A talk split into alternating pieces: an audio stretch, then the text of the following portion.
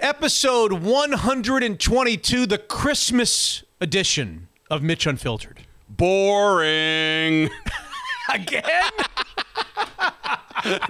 Somebody tweeted me when they were up 20 to 3 that they're just going to make it interesting so that Hotshot Scott doesn't fall asleep in the game. No, that was good. That, that wasn't boring. No, I'm just joking around. But it is the Christmas edition. It's nice to be here. Thank you.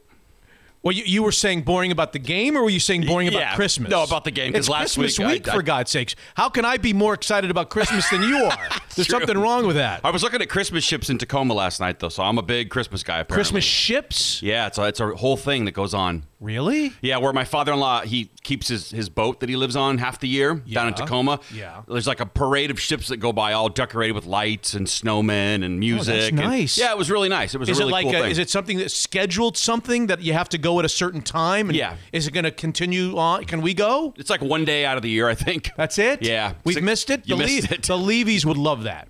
Oh yeah, it's, it's That's really right cool. up our. That's right up our alley. Yeah, we're on the boat and we're hitting the horn and we're oh, waiting. Oh, you're on the boat. You can't go like and park your car and watch the boats go by. No, you can probably. So I don't know where they oh. start, but where we Oh. were, they come down, turn around, and they. Yeah, it was fun. like that? She dug it. I think she liked the hot cocoa and the treats a little more than the actual boats. But you oh, know, Oh, I love the fun. boats. Yeah, it was nice. It was really cool. I'm, I'm just glad people are getting out and doing stuff and you know, trying to live as if a little bit and keep traditions alive. Well, So- it's the Christmas edition. This is it for Christmas. oh, that's right. Christmas break. I'm out of here. See you, man. I don't know that we're going to be doing peace shows for Christmas because we're due to to record one on Christmas Eve and then release it on Christmas Day. Yeah. I don't see Mitch unfiltered. Look at me. I don't look like a Christmas guy. I don't. I don't. I don't. I don't perform on Christmas. You know, that's the that was the joke at KJR all those years. Oh, I. I need a break. That's I- I took every Jewish holiday off. You, I'll have you know when I was at KUBE 93. You know, it's kind of a bittersweet thing because our holiday's over. The eight crazy oh, nights Oh, yeah. have come and they've gone, and now we've just got to sit on the sidelines and watch you guys all celebrate Christmas. That's it's a right. Pain in the ass. How was it? Was it crazy? Did you get anything good? Or you not really? You don't really want well, I didn't. I didn't. I didn't feel real good about the fact that we were celebrating, and I didn't even consider that you guys weren't celebrating, that the other team wasn't celebrating why we were. Yeah. But I am all about the fact that we're on the sidelines now. You're happy? I mean, I feel like I want to go second. It's kind of like the showcase showdown. I don't. I don't want to Oh. go first. Right. Yeah. Yeah. Yours is all already done, and Yeah. now you just got to sit around and wait till New Year's, So the question. so you can do nothing again. That's exactly right. That's exactly right. So the first Christmas question I have, Yes. is you're Trevor Lawrence. Okay. And it looks like on Sunday your destination, your professional destination, changed in one of the most unlikely results, I want to say, in years in sports. Where have we seen an upset of this proportions on this level? Yeah. Than the Jets at 0 and 13 going to Los Angeles and beating the Rams as something like an, an 18 to 1 money line underdog. Right. When have we seen? We don't see that. And Trevor, and when that when that happened, when the when the the final buzzer or gun sounded, Trevor Lawrence's professional destination may have changed. It went from New York to Jacksonville. Yeah. Yeah. That's right. How are you feeling? My first Christmas question is: If you're Trevor Lawrence, It's a Christmas question. Do you care? Do you care whether you go to Jacksonville or the Jets? Does one feel better than the other? Do you? Are Well, the school of thought are you always, happy about this? the school of thought always was, well, you, you got to be in a in a big market to promote yourself, but that's Right. not really a thing anymore, right? I heard so your, your interview with uh, the Giannis interview with the Yeah, guy from yeah, Milwaukee. yeah. He kind of said the same thing. Like, no, Giannis did not need to go to L.A. or New Sure York. didn't. to make his money. He's doing okay, right? Yeah. So I don't know if that's because everyone wants to go to All right, New well, York. take that out. Take that out of play. How about Yeah. just where do you think you can win? Can you win either place? If you're na- if you're not Mark Brunell, can you win in Jacksonville?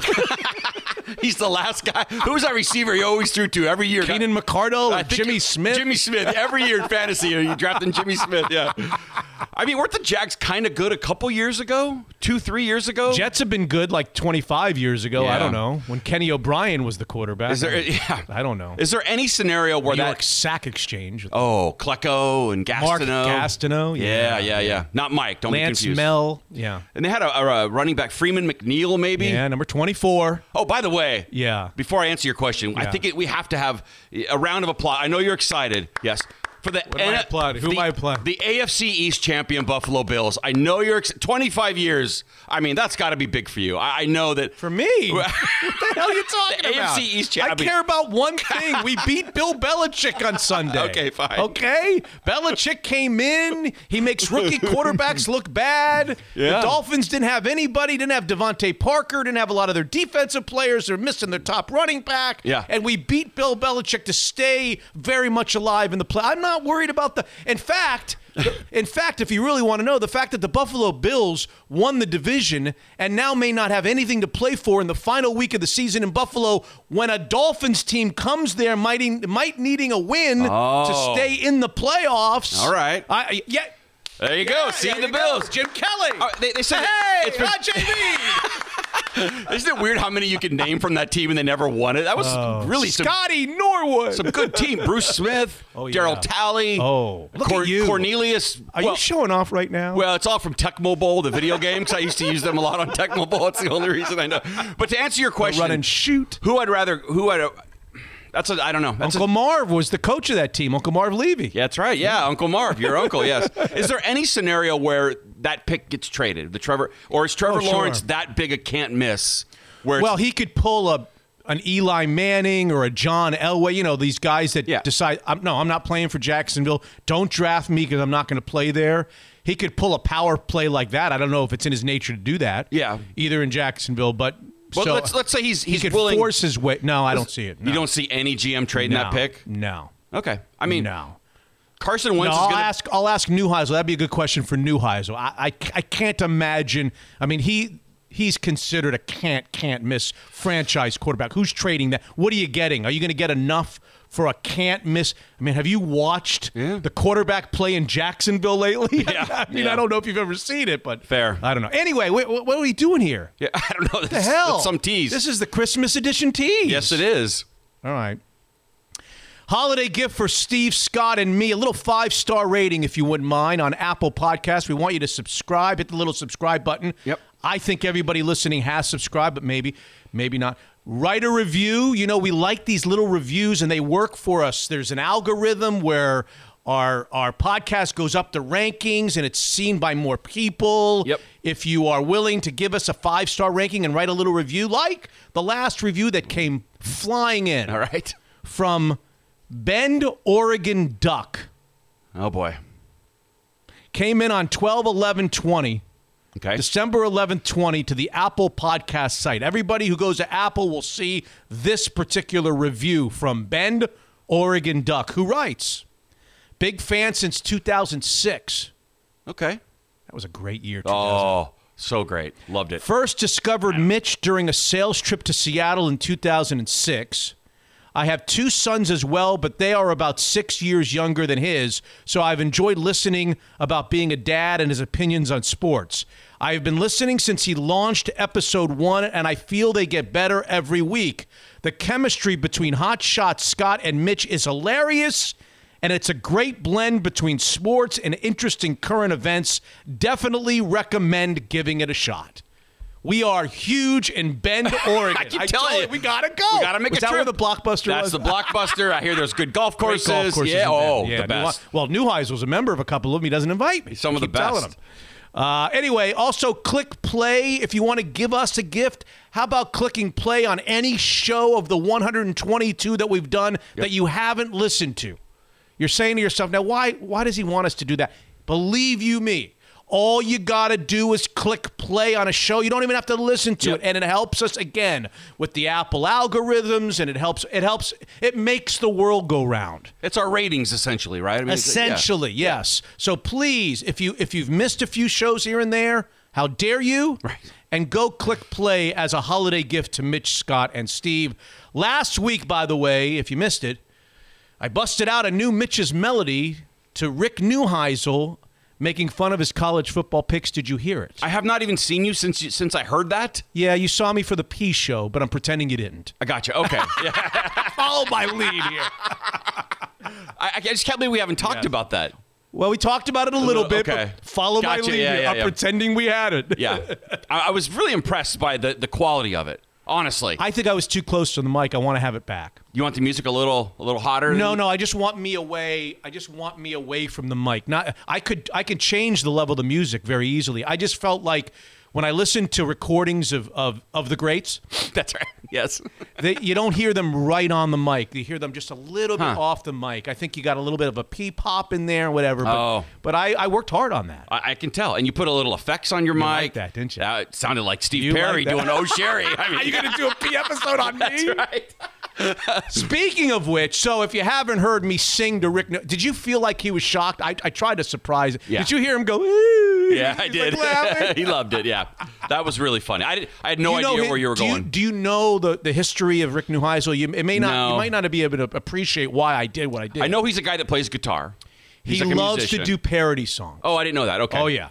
Loves to play the guitar, loves to sing. He'll go on the Dan Patrick show and he'll do a parody of college oh, football. Oh, okay. He'll go on literally the CBS pregame show for an SEC game and he'll start singing a parody of like the rankings. He'll do the he writes the rankings. Oh, okay. He did a thing for us my first my first show back doing a podcast. He likes to do that kind of stuff. All right. So I just figured Meatloaf 2 out of 3 ain't bad. Yeah. By the way, I was thinking about Meatloaf. You were?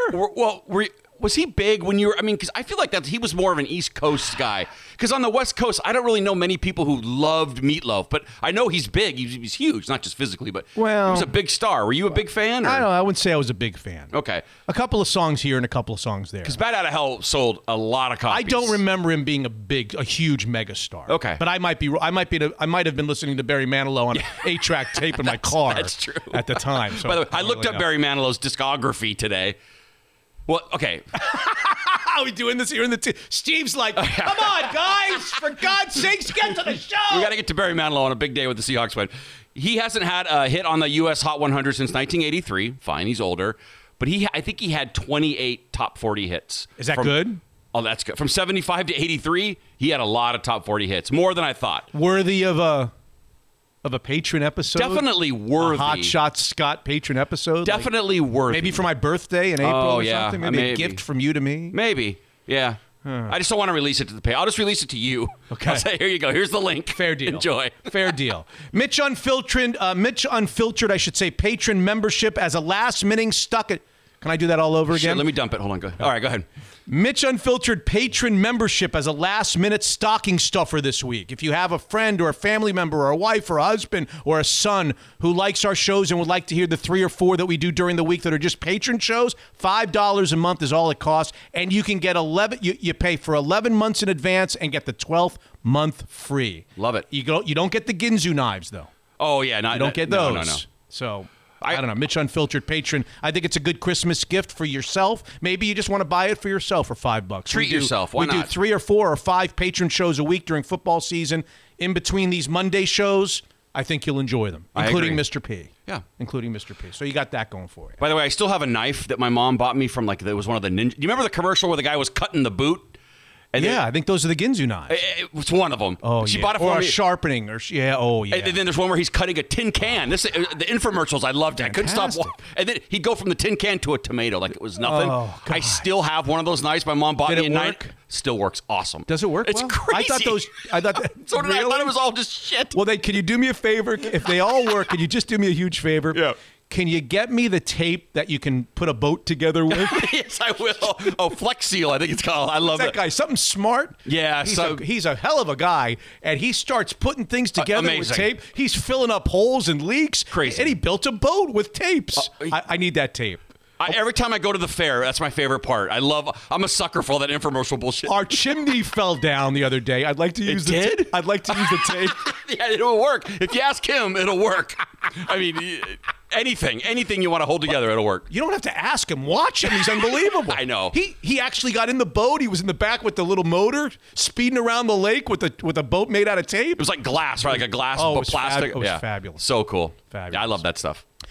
Did you know that Mitch Unfiltered is an international shindig before we get to the show and talk about the Seahawks and their playoff? And by the way, I'm going to actually start the show with a brief Mr. P because this is the this is the nitty gritty of what Mr. Postseason, and Mr. Playoffs does. I will start the show when we actually start it officially with a brief, clear synopsis. How do they win the West? How do they win the one seed? How do they win the two seed? Now they win the three seed? Gotcha. Okay? I will do that when we start. Okay. But did you know that Mitch Unfiltered is an international shindig? I did not. Yeah. I got two for you just this week alone. Andrea Moroni writes Hi, Mitch. I follow your show from Italy. Whoa.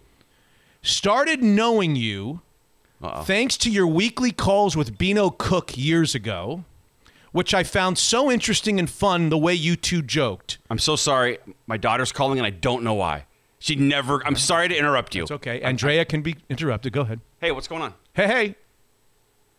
Put it on speaker. No, I'm doing the podcast. Is that okay with you? Oh, Is mom at home? No, she's coming to you. Oopsies. Okay, well, um. Hi, Piper. Oh, hi. That's that's Mitch. You remember him? yeah, I know that. Okay. All right. What, can I help you? No, I'll- no, no. Wait, um, Alex dropped off cookies. and I was just wondering. Alex dropped off cookies, ladies and gentlemen. She said More important than Andrea. Yeah.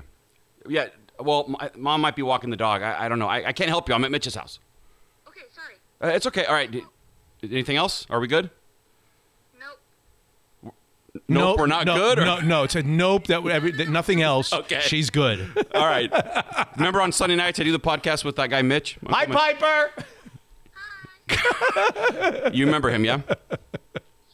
Guy with the big nose, Yeah. big schnoz, What- Christmas right, fan. I have to go, but whatever you do, don't Google him. Okay? I'll talk to you later. Bye bye. oh, Jesus. Bye. Thanks a lot.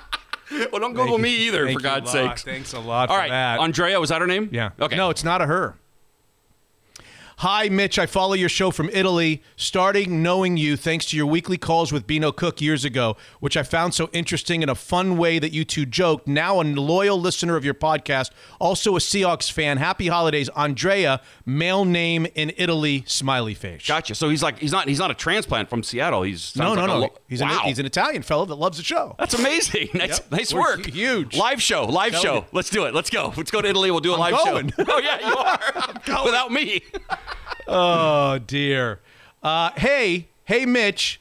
Been a big fan for a while and gladly supported the comeback, but because times have gotten tough, I've had to cut out all extras and cancel my patron membership. I know just five dollars, but had to make some tough choices. That's why I wanted to thank you for unlocking this last Mr. P, P and Tell the Tape podcast. Really enjoyed it, and I appreciate the laughs. Happy holidays to the entire unfiltered team and families. Signed Bob. P.S. I live in Germany, so if you and the fam do make it over here, the last I could do, the last thing I could do is, at the least I can do is buy you a beer equal to a month's patron's fee. That's nice. So I only get a five dollar beer. if it's six bucks, I gotta I gotta chip in one dollar. That's right. And the tip too. There so you maybe go. another. Germany and Italy all this week, listening in to Mitch Unfiltered. Who knew you were an inter- you and Piper? international sensation? Mitch Unfiltered. I love it. That's Yep, great. That's me. Beat the boys. Got to get rid of this business. Oh, yeah. Beat the boys. Presented by Fireside Home Solutions. How'd you do this week? At the time of this recording, you're two and zero with I am two and oh. zero. with a chance to win on a Sunday night with the Browns and the Giants. Correct. Me too. Beat the Boys is presented by Fireside Home Solutions. Begin your your search for a fireplace at firesidehomesolutions.com. Here are the three for next week. You want three games? oh yeah, Titans, Packers. Who do you like? Packers. Eagles, Cowboys. Who do you like? Oof. Eagles. That playing. Uh, the Eagles stepping up a little bit. Now they got Jalen in there. I'm liking Eagles a little more. Rams, Seahawks. Oh, no, don't make us do this. but I, I- I meant to ask you. Who do you like? You had the Jets Seahawks as one of the games, right? I did. Did anyone pick the Jets? I didn't check. You I didn't hope- check. I just Ah. hope the people forgot to pick. That's right. That was my thinking. well, I picked. Catch a game up on everybody who forgets to pick. I picked the Washington Football Club over the Seahawks. If you remember last week, I did. I thought the Seahawks were going to lose. Oh, I know that. It wasn't on the beat the book. No, I know, but I'm just saying, Oh, as far as my opinion on the Seahawks goes, Yeah, yeah, You had no. You thought they were gonna. They were gonna lose. Ooh, that's a tough one. I can't answer that right now. I just can't. You need a code though to get in. Yes, you do. Meatloaf. Is it really? Yes. Okay, good. nice. Type in the word meatloaf where the code is for the Beat the Boys competition in weekend number 16 in the NFL. Okay. Now, his name is it one word? Forget the con. His name. Does he go by Meat Loaf or is it Meatloaf? I think it's one word, but I don't know. I don't know either. It's one word on the on the website, but okay. I, I don't. I, don't never know. thought about that before. All right, Meatloaf. Got it. But I don't know. It could be two words. Yeah, it could be. Who knows? Guests. Yes. Episode 122. Okay. So you know two of them. Guess two. Guess two of the guests. Hotshot Scott. Brady Henderson. Talking about the Seahawks victory Now, close call victory over Washington on Sunday, correct? Mm-hmm. And who would be the other one? Rick Neuheisel. Rick Neuheisel will be here to talk about the Final Four college football. It's set. We knew what was coming. it's right. now here. We know the four teams. It might be a bore to some people, those four teams, because it's the same teams every year, minus maybe Notre Dame. I don't know Notre Dame's always in it, but it's the same. Pretty much, you know, the other three: Ohio State, Clemson, Alabama, whatever. It's it- be, isn't it just going to be Clemson and Alabama for the for the title? Does right? it feel like they got the right four teams when there's a 19 point spread in one of the games? Does that feel weird? That's the best we could do. A 19 What is that? Alabama, Notre Dame. Notre Dame. yeah. 19 point spread is the Notre best Dame's we can do. good. Notre Dame's not very good. Yeah, when I was watching the, the I almost nailed that score. I said to Neuheisel 35-10. It was 34-10. Nice almost one. one point off. nice one. Yeah. I was watching Alabama going, yeah, it's going to be Alabama Clemson again. Just let's just cut to it. That's what it's going to be once again, and I'll sit and watch every second like everyone else and enjoy it. Oh dear. Maybe, maybe, maybe not. yeah, we'll see. Okay. So that's two of the guests, right? Yep. The third guest. Yes. But in this case, the first guest, because he's going to be guest number one on our show. Gotcha. You probably don't know him by name. Okay. Okay. But since it's Christmas and it's the Christmas week show, and we used to treat the Christmas week shows differently over on KJR when I did the morning show, we like to do something a little bit different. And here's what we're going to do this guy, a Canadian born singer, okay? Well, it could be a lot. Okay. It's a Canadian born Oh. singer. What? I already know. Go on. How do you already know? I'm good. I'm just I'm good at this stuff. I I, I have it. I have it. But go ahead. Explain. Right, well, forget it. then. no, no, I, I'm Now excited. You're going to have him on. Well, such a baby. I'm excited you're having him on. I'm glad you are. I was hopeful that you didn't know because I was going to do this this dramatic explanation of our, our guest number one. Canadian born singer. He started a Christian rock band in Canada. Okay. No one really knew of the band. They got into a van. They drove all around Canada looking for gigs, and they drove all Wow. around the United States looking for gigs.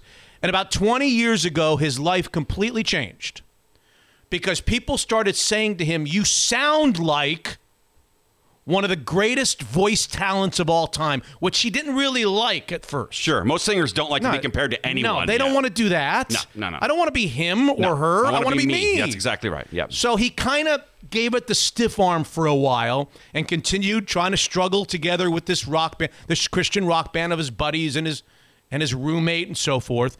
And he just kept on doing it. and as he did it, every time he went and performed, somebody would come up to him and say, "You sound like such and such." Right? Yeah. Finally, he gave in. And let me just tell you, when he did give in, Mm-hmm. his entire life changed Okay. for the better. Once he embraced who he sounded like, he became something of a, I don't know, internet phenom. Is 45 million views a pretty good number? Not too bad. When he did this song in 2018 on YouTube, I think over 50 million people have watched this performance. Is this the real life? Is this just fantasy? Caught in a landslide, no escape from reality. Look up to the skies and see.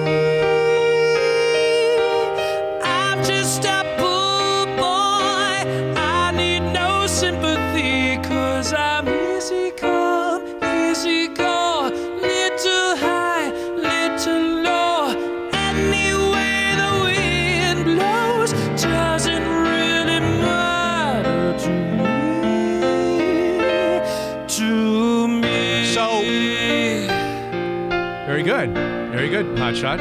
Air piano here. Mama. So this guy finally embraced it Yep. that he sounded like Freddie Mercury.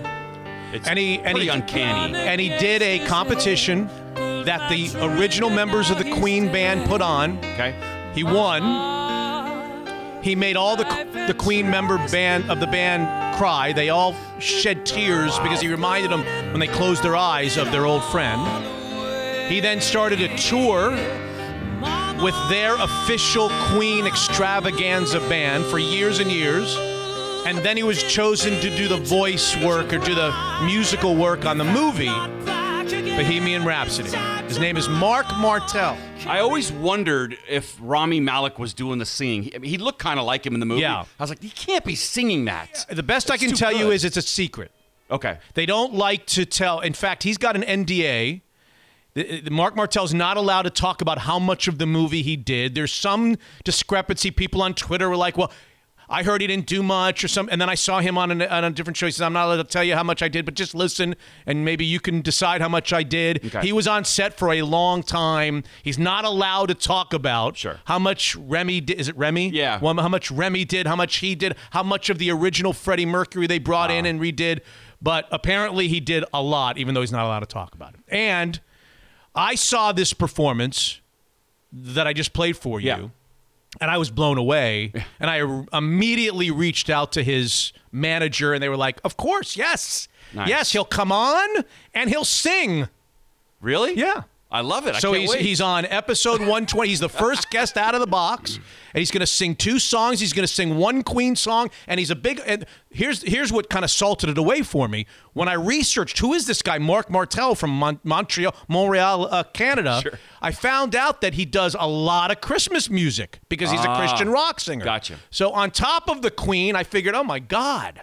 This is a perfect week episode. Yeah. This is the Christmas edition. perfect. Let's get him do a Christmas song. So he's agreed to come on, tell us his story, sing a little bit for us here on episode 122. He fought it There for a go. while, and then he just leaned into it. And what, what are you going to do? That's it's weird because Freddie Mercury on every list of the greatest rock singers of all time, Freddie Mercury's three, two, one. On depends on what list you look at, right? Yeah, You yeah. don't really hear anyone who sounds like Freddie Mercury. Yeah. He was such a unique talent, so it's kind of eerie to hear this guy in a way. Because you don't hear anyone who sounds like him. I mean, even Adam Lambert, who tours with Queen, is Yeah. he doesn't sound like Freddie Mercury. He can sing. But this guy does. His tone, it's Freddie Mercury. Yeah. It's it's, I just it's incredible. and I think he's still singing as we ta- as we talk. Let me just see. I think, I think he's still picking in the background. Too late, my time has come. Sent shivers down my spine, body's aching all the time. Goodbye, everybody. I've got to go. Gotta leave you all behind and face the truth. Good, isn't he? Good. Mama. He wouldn't do this for us.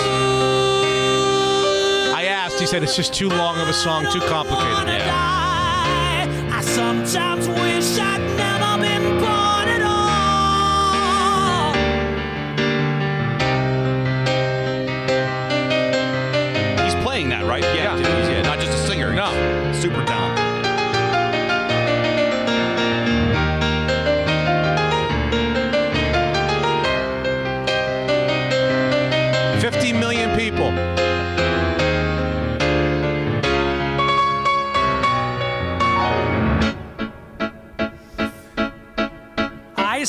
Little silhouette of a man. Scaramouche, Scaramouche, will you do the Pretty good.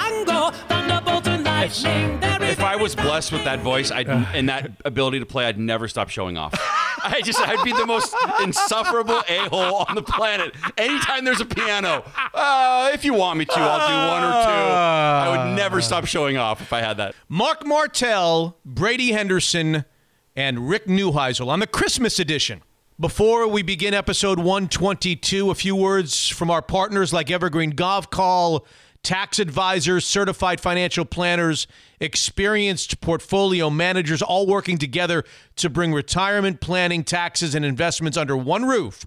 Sign up for an upcoming money workshop by visiting evergreengk.com. More than just a financial advisor, Evergreen is everything wealth. Happy holidays from our friends at Zeke's Pizza. Download the app, have a little Zeke's Pizza and great Northwest beer delivered to your door in no time this holiday season. Last few times I threw in a Zeke's famous chopped salad, hold the garbanzo beans. I love it. Zeke's Pizza, homegrown in the Northwest. Daniel's Broiler had so much success with their Thanksgiving Day dinner in your home. They're doing the same on Christmas Eve. A three course dinner, $70 for adults. Children are 20 bucks. Your choice of an entree. The filet, prime rib, salmon, ham with soup, salad, dessert. You can't beat it. Bring Daniel's Broiler to you and make your home a world class steakhouse. In the Kirkland office of Guild Mortgage, yes, you're crazy not to take a close look at the interest rates you're paying on your home mortgage as families all over the country save boatloads of money by redoing their loans. But Jordan Flowers asked me if he could talk about some of their favorite charities on this episode 122. Instead, tis the giving season at the Kirkland office of Guild Mortgage. Episode 122 begins right now. Unfiltered. Now that you know how Oh, they yeah. figure up the 16, where are we coming up with the 17th? The answer is you're going to play one more AFC team, another interconference, so a fifth AFC team. Ah. It- obviously, you play the one division. It would be one team from the other three AFC t- divisions on a rotating basis that again finishes in the same place in the standings. Unfiltered. Oh, you don't know about the Hewer that's going to? He's the prize pupil of the class. He's the he's the the, the recruit. He's the five star recruit of the oh. University of Washington. Yeah, the number one like pro style quarterback in high school football. I think his father went to Washington and threw a big interception down in Oregon, and I think his uncle used to throw off his back foot all the time. Mitch is unfiltered.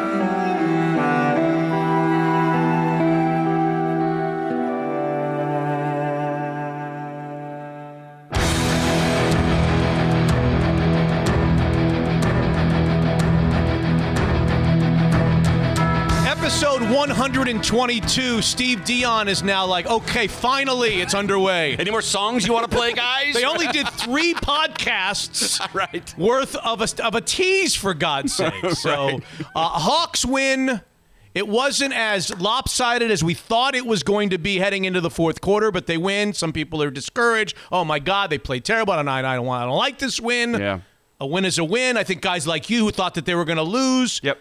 Take this win, right? I'll they got a it. ten and four. Now they're they're atop the NFC West. Why? Because believe it or not, the New York Jets ah. went to Los Angeles and beat the Rams on Sunday by three points. Who saw that coming? And it's not even as if the Jets played the Seahawks tough, and you can see them kind of getting better. The Seahawks blew them out. Like they, By a billion. it looked like the Jets Yeah. were just going to mail it in. so does that mean that the Seahawks are going to beat the Rams this week? Yeah, exactly. Uh, who knows? Who know? What does your buddy say about the, there's a reason the casinos are there or those big tall buildings? I mean, who can who can figure out the NFL?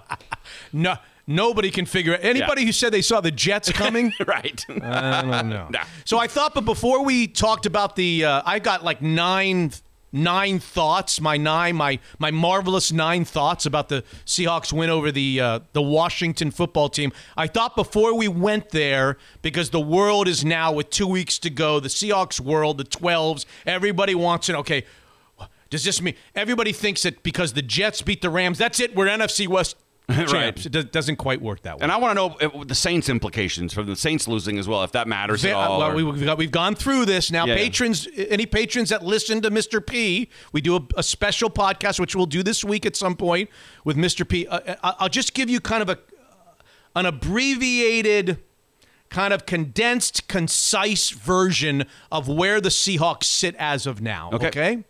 All right. First of all, they clinched a playoff spot. That's what we know. They're 10 and 4 with the win over Washington. They're definitely playing in the postseason again, which is go. always a good thing, right? And the Niners were eliminated on the same day, if I'm not mistaken. Uh, that could be, yes. a good Uh, that's always it's always a good thing when the Niners are out and the Seahawks are in. Right. Uh, seeds, they can be the one, they can still be the two, they can still be the three, they can still be the five, they can still be the six, and they can still be the seven.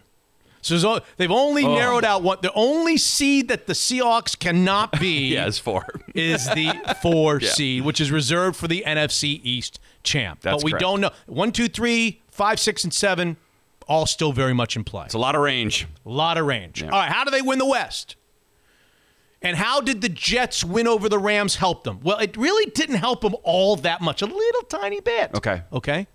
Here's how it helped them. If the Seahawks beat the Rams, they're the NFC West champs. They do not have to beat the Cardinals any I mean the uh, 49ers Right. anymore at the end of the year to win the West. Similar, it's the same math as if they would have lost to Washington, they could still win the division by That's winning right. out. That's Okay. why the Washington game didn't really matter all Right. that much, and the Jets lost. Believe it or not, the Jets beating the Rams didn't matter all that much either. Ah. Boy, I mean, was- it mattered. I was but sure loving it for a game that didn't matter. Let's just put it this way. Here would be the difference. If the Rams had beaten the Jets like we thought that they were going to, the Seahawks would have had to have beaten the Rams and then either beat the Niners or the Rams lose on the last day to the Cardinals. Okay? Okay. Now, as a result of the Jets beating the Rams, the Seahawks just need to beat the Rams, and they are the division champs. And there is a slight possibility that you could lose. You could lose to the Rams and still win the division. If you lost to the Rams, you beat the Niners, and then the Cardinals beat the uh, beat the uh, the Rams. you have a better record than You have a better record, Okay. so you can still win the division. Outside chance if you lose to the Rams, but essentially beat the Rams and you're in. Love it. And you're the NFC West champs. Okay. Okay. Then you might still have to beat the Niners to improve your seeding amongst the champions one, two, and three, right? Because we're still talking about the Saints and we're still talking about the Packers. Right. That's just So- division talk. I mean, we want to get a division better talk. seed. You want a better seed, Yeah. right? Okay. So here's I'm going to make it as simple as I possibly can. I'm going to do this in as least amount of words as possible, and then we'll do the the full blown Mr. Playoffs, the reasons why, the tiebreakers on our P show that comes up this week. Okay. Okay. I'll try to do number one seed. Seahawks win out, which are two games, Rams and 49ers, and both the Packers and Saints lose. The Packers lose to the Bears. They're going to play the Titans this week. The Packers lose, have to lose to the Bears because they're an NFC team. on the final week of the season, I- I and the. Saints lose to either the Panthers or the Vikings in the final two weeks. Okay. If those things happen, Seahawks win both, Packers lose on the final week to the Bears, and the Saints lose to either the Panthers and the Vikings, the Seahawks are the number one seed in the NFC with a bye in the first round of the playoffs. That last And home field all the way through. could be a blast. That last that last Sunday could be so If fun. If we could get there. yes, you got to get there first, but yeah, that could be fun. I mean, watching that that Packer game and oh, it's gonna be awesome. Yeah, That's right. So I'm glad that the number one seed's still available. Which means that if the Seahawks beat the Rams this coming Sunday, the, the number one seed will still be officially available no matter what in the final week of the season to the Seahawks. good to know. They mean they might need three things to happen: them winning and the other two teams losing. They might need two things to happen: them winning and and the the Packers losing. But if they beat the Rams, the number one seed will be in play oh. for the Seahawks in Week 17. Got it? Got it. number two seed is very simply the same thing that I just said. Seahawks win the final two, and either the Saints lose to one of the two NFC teams their final two weeks, or the Packers lose to the Bears in the final week of the season. If one of those two things happen and the Seahawks win their last two games, they're the two seed, no bye. Yeah. But they'll play the seven, and they'll be home all the way through the playoffs until they have to play, if they ever have to play, the number one seed. Gotcha. Got it? Yep. Number three seed, win out or just win the division, and none of those other things happen. So, in other words, if they win this week against the Rams, they've won the NFC West. Yeah. They cannot be the four seed. At that point, if they just they could either lose to the Niners or if the other two teams don't help out by losing, they're the three seed either way. Gotcha. Okay. They can they can do no worse than three if they There beat the go. Rams. Okay. That probably seems like the more likely scenario, if you think about it, right? Or no? I mean, Well, I guess with the Jets Yes. winning, it just kind of throws everything out. well But the first question is, are you going to even beat the Rams? yeah, right. Yeah. Is it? Yeah. Is it? Is it good that the Rams lost because it shows weakness in them, or are they going to be pissed off? It could go either way. You know. Well, I'm going to toss one last thing at you that's a little bit of a curveball that no one has really written or discussed up until now. Mr. Playoffs, right here on the Christmas edition with Marc Martel coming. Yes. Okay. Is going to tell you something you've not read or heard yet. This is going to be the first time you've heard it. Breaking. Okay. And this is important. Okay. Because there's a lot of people out there that are going, we'd rather be the five. We'd rather be the five. We want to play at Washington. We want to play at Giants. We want to play. A lot of people. We don't want to host the Cardinals. We don't want to host the Vikings. We don't want to host the Rams at number three. They could they could be hosting the Rams at number three. Yeah. You just you just yourself just said "Ah, it, it's most likely that they're going to be the three. Well, then the very very possibly the Rams could be the six. Right. Right. Possibly. Here's what happened on Sunday. It's becoming less and less and less likely that the Seahawks can get the five seed. Okay. It looks like the Seahawks are either going to be the three, two, or one, or they're going to be the six. All right. That's what it looks like. And I'm going to tell you why. Because what's the most reasonable route to them not winning the division? What what's going to happen if they don't win the division? Why wouldn't they win the division? well, they'd lose to the Rams. Done. Yeah. Stop there. Yeah. When they lose to the Rams, the Tampa Bay Buccaneers control the 5 seed tiebreakers. Oh. So if the Bucks who play the Lions and the Falcons, the final two games of the season, if the Bucks win those two Okay. and you lose to the Rams and you don't win the NFC West, the Bucks pass you for 5th and you end up 6th probably playing the Rams number 3 in the first round of the playoffs. Gotcha. So for all the people, and this is the, I, I don't, I, I truly have not heard anybody talk about this yet. It's probably going to gain a little momentum. You're going to start here, here. For all the people that think, oh, let's just be the five, let's just be the five. Once you lose to the Rams, you're going to lead. You're going to need the Bucks to be upset in the final two weeks of the season Huh. for you even to be able to get the five. So right now, I'm telling you, it looks like three, two or one, three probably three Yeah. or two, uh, or six. You said the Bucks hold the tiebreaker. Yes. Can you explain what those are?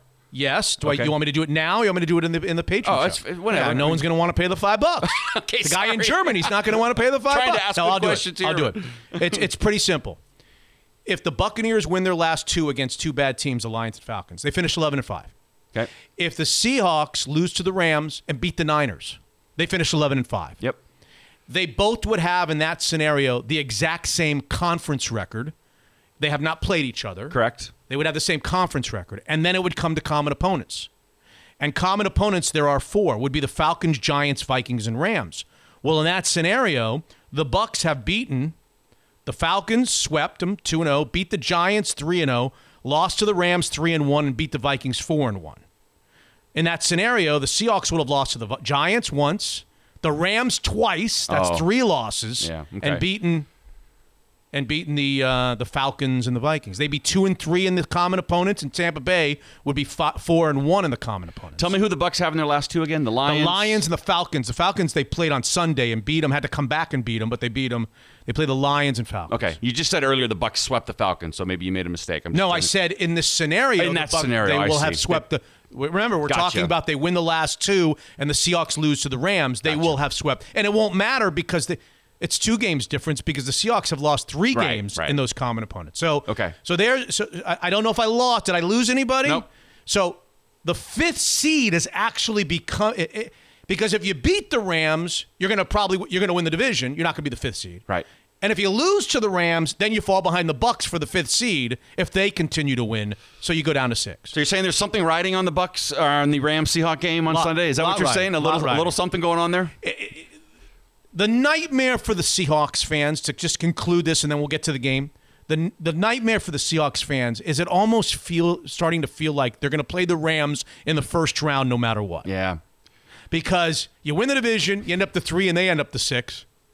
You lose the division, you end up the six, and they end up the three. Yep. And nobody, if there's one team you don't want to play in the first round, it's it's the Rams, That's right? some reward for making the playoffs in the first round against Aaron Donald.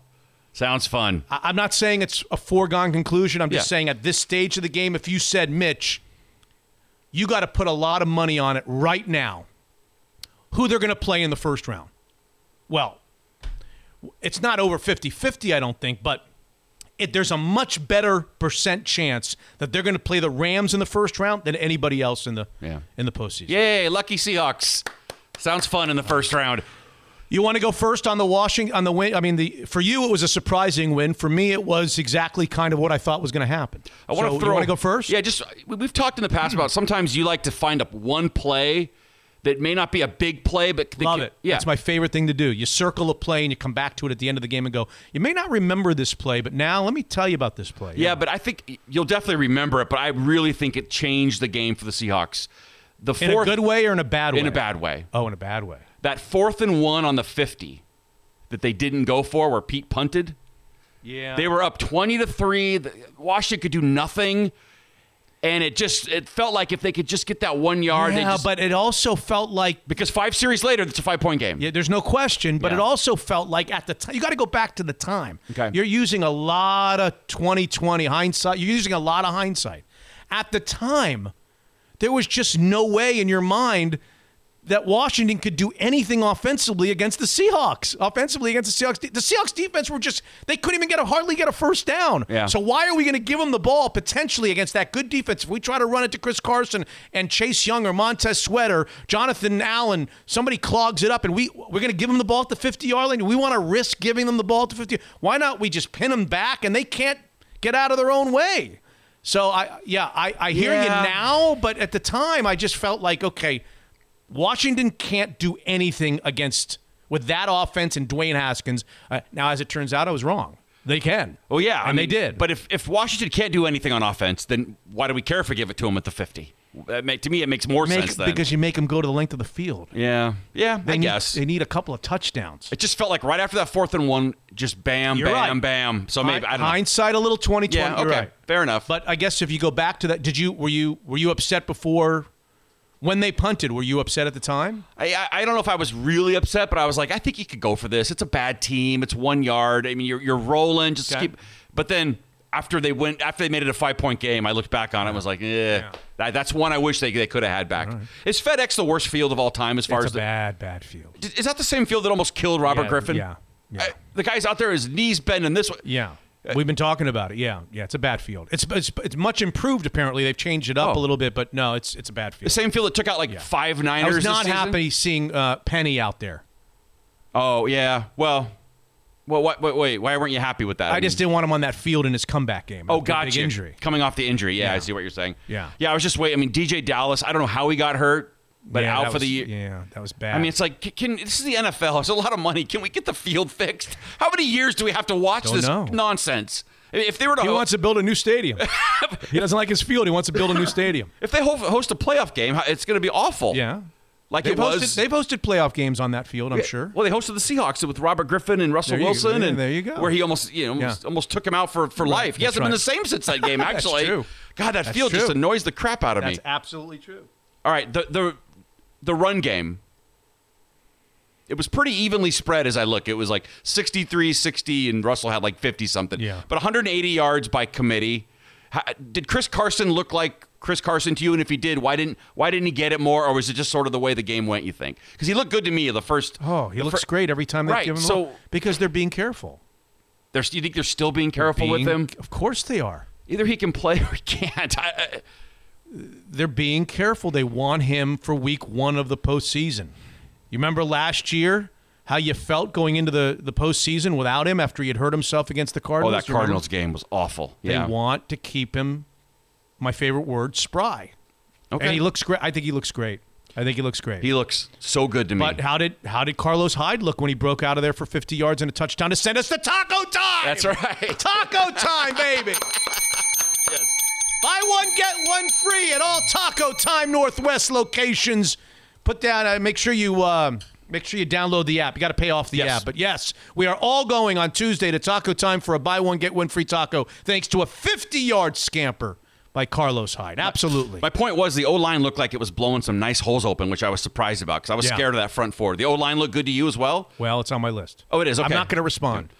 Okay, fine. If I respond, then you're then I'm it's, I'm going to be repetitive on my list. fine. Speaking of O line, I got my marvelous nine, I think I'm ready for Mike my Iupati. nuclear nine. I'm ready for Mike Iupati, to call it a career. Oh, I yeah? love the guy. He's a warrior. He's as tough as they come. Why? Because he got hurt his neck. Because he hurt his neck. I mean, every year the guy. I mean, come on, man. well, You- he's an old man. That's what I'm saying. It you might, try going out there and doing that. It might be time You to try playing on that field with that footing. Might Your be neck time to hurts call when it you a play on career, that dude. field. I mean, yeah, at some point you're going to want to walk. It's, this is probably the last year. okay, all right. He hurt his neck. They neck. like him. Like, you don't want him to go bye bye now. I don't. I don't know how serious the neck injury is, but uh, Not now, but next year. I think. I, don't. I mean, I think it was touch and go that he was going to be on the field this year. Yeah, yeah, So I think that he'll, he'll probably retire. I just got done telling you for the past two weeks. I love DJ Reed on the punt returns because he he does the list. he does the oh it's okay the unwritten rule. I've told you on punt you get one move, maybe two. I saw him take one to the outside, get caught from. Of course, you can't take a punt return. First one he went up the middle. He did. Next one he went he went wide. and he fumbled one. Then he bobbled one, Right. got it back. But then he kind of redeemed himself with an interception. So I'm I'm still I'm still a fan. I still like him. Oh, I'm But the I'm all in on DJ Reed. okay, all right, we'll, you keep, we'll, we'll get there. There's a new there's a new expression that we have here in the household. Yeah. It goes like this. Go away, Trey. Go away, Trey. I can get on board Go with that. Go away, Trey. Was he not playing for injury? Is yeah, he still yeah, hurt? He's hurt. Yeah. Not coach's Yeah. decision oh, or anything I like love that. myself some DJ Reed. Oh, He looks fast to me. oh my God. Yeah, I'm, I'm loving him too. Oh my God. And then yes. before we get to- please Jo- more DJ Reed. Jamal on that sack. Yeah. so fast. Like a like sh- uh, Oh. what do they say? Shot out of a cannon on the broadcast. Oh, That's yeah. not a slow quarterback. He's no, chasing. no. Well, I don't know. Yeah, he's not slow. He's not slow. Ain't Tom Brady out there. That guy came out of nowhere and fast, man. That and then he went right to the locker room. yeah, I know he sure did, didn't he? I was thinking, God, here we go again. Can people just go number two before the game, please, and quit doing it during? Oh man! And then he had that, that third and four stop in the third quarter. That third and four stop on the third. It was just so Oh. He he's had so a great game. He's on my list. so impressive to me. All right, go. Let's let's get to. Well, I can skip by about 12 of them now. 12 out of the nine. Uh, number one, three huge plays by defensive linemen down the stretch to save the game. You didn't mention that. I have it on here. Alton Robinson around the edge, strip sack. Somehow they got a first down. We'll talk about how they did get a first down after that. Carlos Dunlap with a bull rush to knock the guy down and, and set up a long yardage. And then Mayowa got free on the last, last play. So did, I think, Green. The defensive line, who went to sleep there in the fourth quarter for a while, came up large to save the game. That's item number one on my Marvelous Nine. How's that Dunlap trade looking, by the way? Still looks good. Pretty pretty good. I like him. Yeah. I like him. He had the- he seems to come through in a big moment. He kind of waits, waits, waits, Yeah. waits, and then when the game is on the line, he comes through with a big sack. Exactly right. He's had two of those this year. The two game winning sure sacks. He So yeah, sure has. love that trade. Sure has. Yep. Number two, the story of the game. There's no question, and it's getting lost in the shuffle what the story of the game is. Okay. When you consider what the story of the game was going into the game, what did we talk about all week? What did we talk about? Why was this game scary all week? What did we talk about? We were talking about being able to run the ball. We talked about the Washington front four. Oh, yeah, the- Chase defense. Young, Montez Sweat, Jonathan Allen. The Washington front four was going to be the best overall front four that they saw all year. Aaron Donald's great, but this might be the best four guys. Sure. They are tough. The offensive line, what happens if they don't have Brandon Shell? They didn't have Brandon Shell. The number one storyline of this game is simple. The offensive line were studs. Let me tell you how great they were. Okay. Russell Wilson sacked zero times. Russell Wilson hit three times all day. They had 181 yards rushing on seven yards per carry. That was the offensive line. Montez Sweat's going to the Pro Bowl. One tackle, no sacks, one quarterback hit against Cedric Ogbuehi. Right. The third stringer just controlled Montez Sweat, who's going to the Pro Bowl. Chase Young, the all world sensational rookie. Three tackles, no sacks, no quarterback hits against Duane Brown, who swallowed him up all game. Jonathan Allen, the Alabama defensive tackle, who's going to the Pro Bowl. Uh, maybe I'm. Uh, they're all going to the Pro go Bowl. with it. You're on a at roll. Least, at least for now, they're, go- they're going to the Pro Bowl. He did zero. He had one tackle the whole game. Wow. The story of this game was the offensive line's performance with a third string right tackle against the, the, the, the unit that we feared the most Yep. The defensive line of the Washington football team. Okay. That was impressive. There you go. No, I, I saw some big holes and go. I was I was loving it. Let's see. Number four, Jamal Adams. You talked about him. Nine tackles. He had a sack for nine and a half. He had a quarterback hit. Is he going to make any money this next offseason? no kidding. Would you like to be his agent? Yeah, sounds sounds good. Even good. though he can't cover anybody, at least that's what they say. That's what Joe Fan That's says. what Joe Fan says. Yes. Number five, the call on KJ Wright to give the Washington team a first down in that last drive. Oh yeah. Can we talk about that? that hit? Yeah. You like that call? You don't have to talk to me about the, the refs and the calls and. I, I'm not, and I'm not one of those people who's like, oh, it's, it's not football anymore. Just give them flags. There's a lot of that. You know, they Yeah. can't hit anybody. But at some point, just Okay. because it's a hard hit doesn't mean it's a it's a penalty. I, I don't even think it was a hard hit. I'm going to argue with you that it wasn't Mm. even a hard hit. All right. Okay, here's what happened the receiver caught the ball. He, the receiver took at least one and maybe two steps and then ducked, put his head down. Yeah. Okay, The defender is standing there, number 50. Okay? Yep. KJ Wright, number 50, standing there. He doesn't lower his shoulder. He doesn't go head to head. He essentially puts his arm out. Yeah. All he did was kind of put his arm. Is he? What? what, what and they give him a first down in the most crucial moment of the game that could have cost the Seahawks the victory. That was a horseshit call. Oh, yeah. it's a horseshit call. It was. Try it. It's a horseshit call. No one's in the That's a- house. that's a horseshit call. horseshit. It's horseshit. You know what horseshit right. baseball means? That's number five. Okay.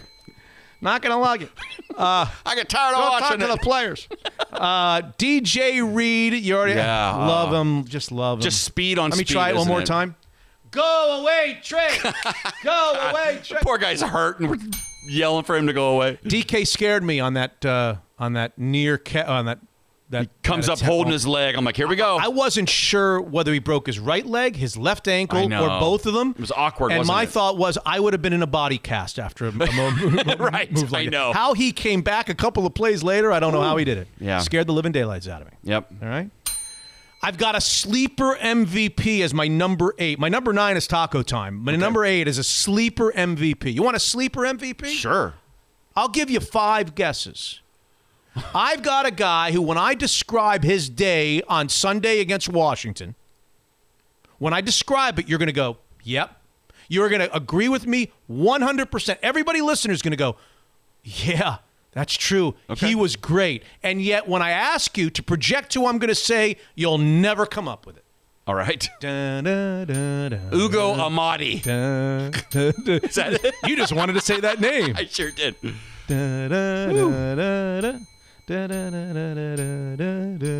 Jarran Reed. Are you ready? No one's jumping out. This man punted the ball four times. Okay. His average net yards were 51 yards. Trick question, but go ahead. Yes. Not a trick question. All right. 51 yards. Hear me out on this. He he punted four times. The the other team tried to return two of them for a grand total of one return yard. and the four starting positions after the 51 52 yard net average, the four starting positions after he punted, the 4-yard line, the 10-yard line, the 4-yard line and the 14-yard line. Now, before you laugh at me, remember what was going on in the game. The Washington offense could not get out of its own way. You were controlling the game on the defensive side. For a punter to get four shots early in the game or three or four shots early in the game and pin that team to the four twice and to the 10 once and the, on 52 yard net averages, not, you know, the difference between I net do. and gross, right? Yep. All right. Yeah, I've had a paycheck before. Yes. Okay. Believe it or not, at one point in my life. Michael Dickson, Yeah. sleeper MVP to not allow the Washington offense to get started. They ne- they couldn't get started partly because they were always starting in the shadow of their own goal line. There you go. That's my number eight, nine, nine or eight or whatever. That Weren't was. you just complaining about here having to hear about how great Michael Dickson is or That whatever? was you another podcast. Okay, so you moved on. No, I don't know. I like Michael Dickson. If I have to hear one more time about how No, great I don't he know is, that I said, ever said that. I don't, I don't know that I ever said it like that. All right. Kind of. No, I don't disagree with you, but yeah, yeah, he's Look, the I, I, beast. I- I'm looking. I am looking at the game on Sunday. Okay. Yep. Even if I did do that, which I don't know that I did that. I've always liked Michael Dickson. I don't know that I ever was. I, I, I don't know that I ever thought he was the phenom that everybody else did, but Okay. I always liked him.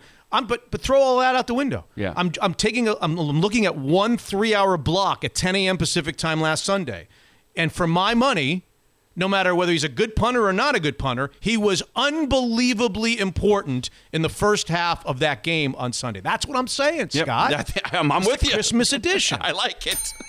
I'm with you. Tuesdays at Taco Time, thanks to the 50 yard running touchdown, the scampering touchdown. It was beautiful. Loved it. I was just, I was thinking chicken, I was chicken crisp. I was going to go fish. I was, I was ready to Oh. run out the, I was ready to run out the door to get a fish taco right then and there. Instead of a Carlos Hyde, I think instead of light ranch, you go maybe a little heavy ranch this No, time. no, I mean, no. go crazy. Oh, no, no. Go no, no, I don't right. like it with heavy ranch. Uh, it's not right. because it's a, I don't like it with heavy ranch. I like it with light ranch. All right, fine.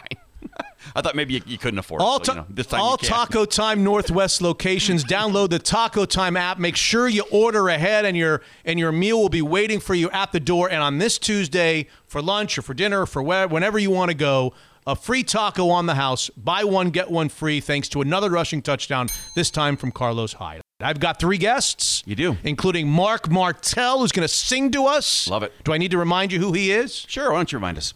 Not to be confused with, for our wrestling fans, Rick Martel, also from Canada. Maybe they're related. Not Rick Martel. This is Marc Martel. Can't do this to me, baby. Just gotta get out. Just gotta get right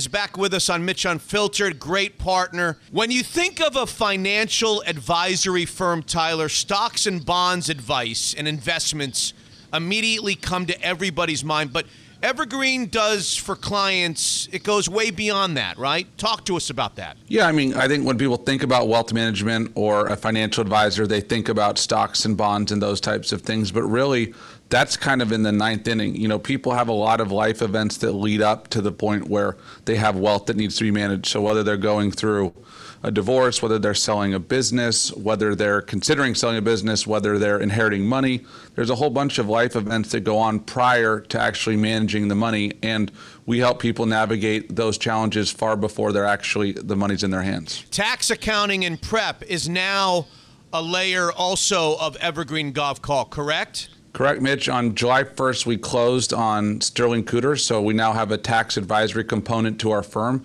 So clients don't have to play quarterback in between their financial advisor and their CPA and making sure all the documents go back and forth. We just handle it for them. So, for Mitch Unfiltered listeners to find out more about Evergreen Gavekal, they've heard about you for years now on our on our podcast. Start with the website. Start with the newsletter. Yeah, they can go to the website and read the newsletter. That gives them a little bit of uh, insight into how we think. And then there's also a, a client uh, compatibility survey that, that kind of helps us identify who might be a good fit for us. Evergreen Gavekal and Tyler Hay and the whole crew with offices along the West Coast. It's terrific to have them be a partner of Mitch Unfiltered. More than just a financial advisor, Evergreen is everything wealth. Unfiltered.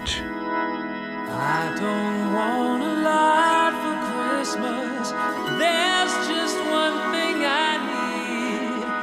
I don't care about the presents underneath the Christmas tree. Episode 122. Mitch Unfiltered. The holidays are here. I love this time of year. Let's do some wandering away from sports and football. All we talk about is football. Okay, in 1999, our next guest formed a band with some buddies in Canada called Downhere. And then he moved to Nashville, Tennessee. He became an internet phenom, all told, more than 20 albums, including some tremendous Christmas efforts. He's amazed millions with his likeness to Freddie Mercury of Queen, so much so that he toured in the extravaganza and was chosen to do many of the vocals on the film Bohemian Rhapsody. Ladies and gentlemen, all the way from Nashville, Tennessee, here's our guy, Marc Martel. Marc, how are you? I'm good. Thanks for having me, Mitch. This is a pleasure. I'm glad we're not talking football. My extent of football knowledge ends after uh, the 10th grade. So there you go. I know this Freddie Mercury thing has just kind of taken over your world, but I think there's a lot more in there, and I know you agree. Tell me about the little guy in Montreal, Canada, Montreal, Canada in the 1980s. Did you always want to sing? Yeah, that was like the only thing. It was really my refuge. I was a really shy kid. Uh, firstborn, like very much a performer and always seeking for people's approval that way, I guess. But my mom used to always tell me, that, or she has reminded me recently, that I grew up, I was the kid that was, I would much rather stay in and play the piano and sing than go play with friends. I played with friends plenty, but I made a lot more time for myself and just getting. I knew that I really wanted to be uh, exceptional at something, and music was my first love. I can remember, you know, listening. My mom's a pianist, and she would lull us kids to sleep with playing Beethoven at night.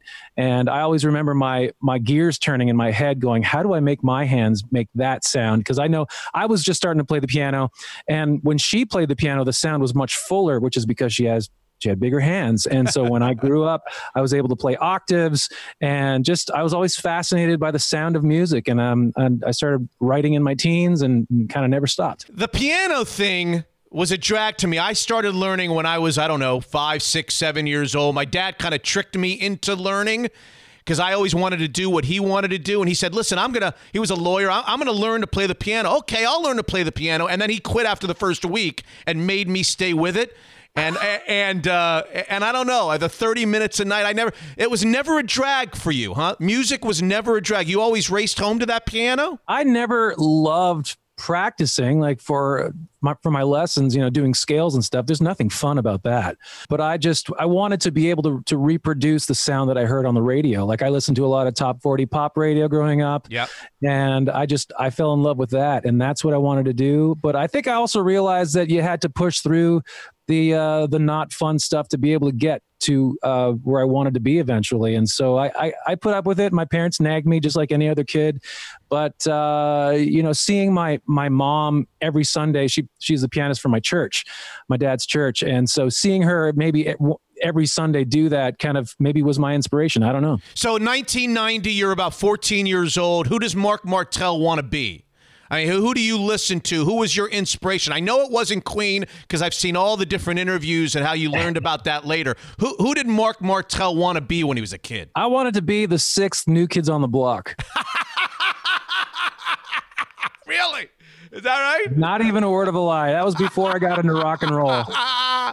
Uh, I got into I got into rock as soon as kind of the, the grunge movement started, like 91, 92. But up until then, I was pretty softcore. Okay, and you you formed the band, right? And you toured all over the world. Would I have liked that 15 passenger van? Would Mitch have liked that that you were running around in? Uh, it's got some smells. I'll tell you that much.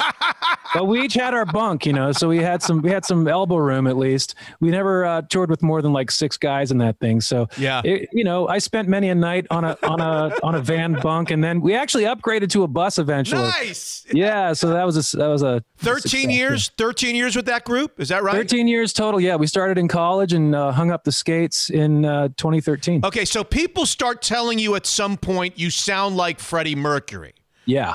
Do you remember the first person who told you that? And did you know who Freddie Mercury was? Obviously, you knew who he was, but maybe you didn't know much about Queen and him. Tell me about that. Pretty much. I, I wish I could remember the first person that ever told me that. That would be such a cool thing, a story to tell.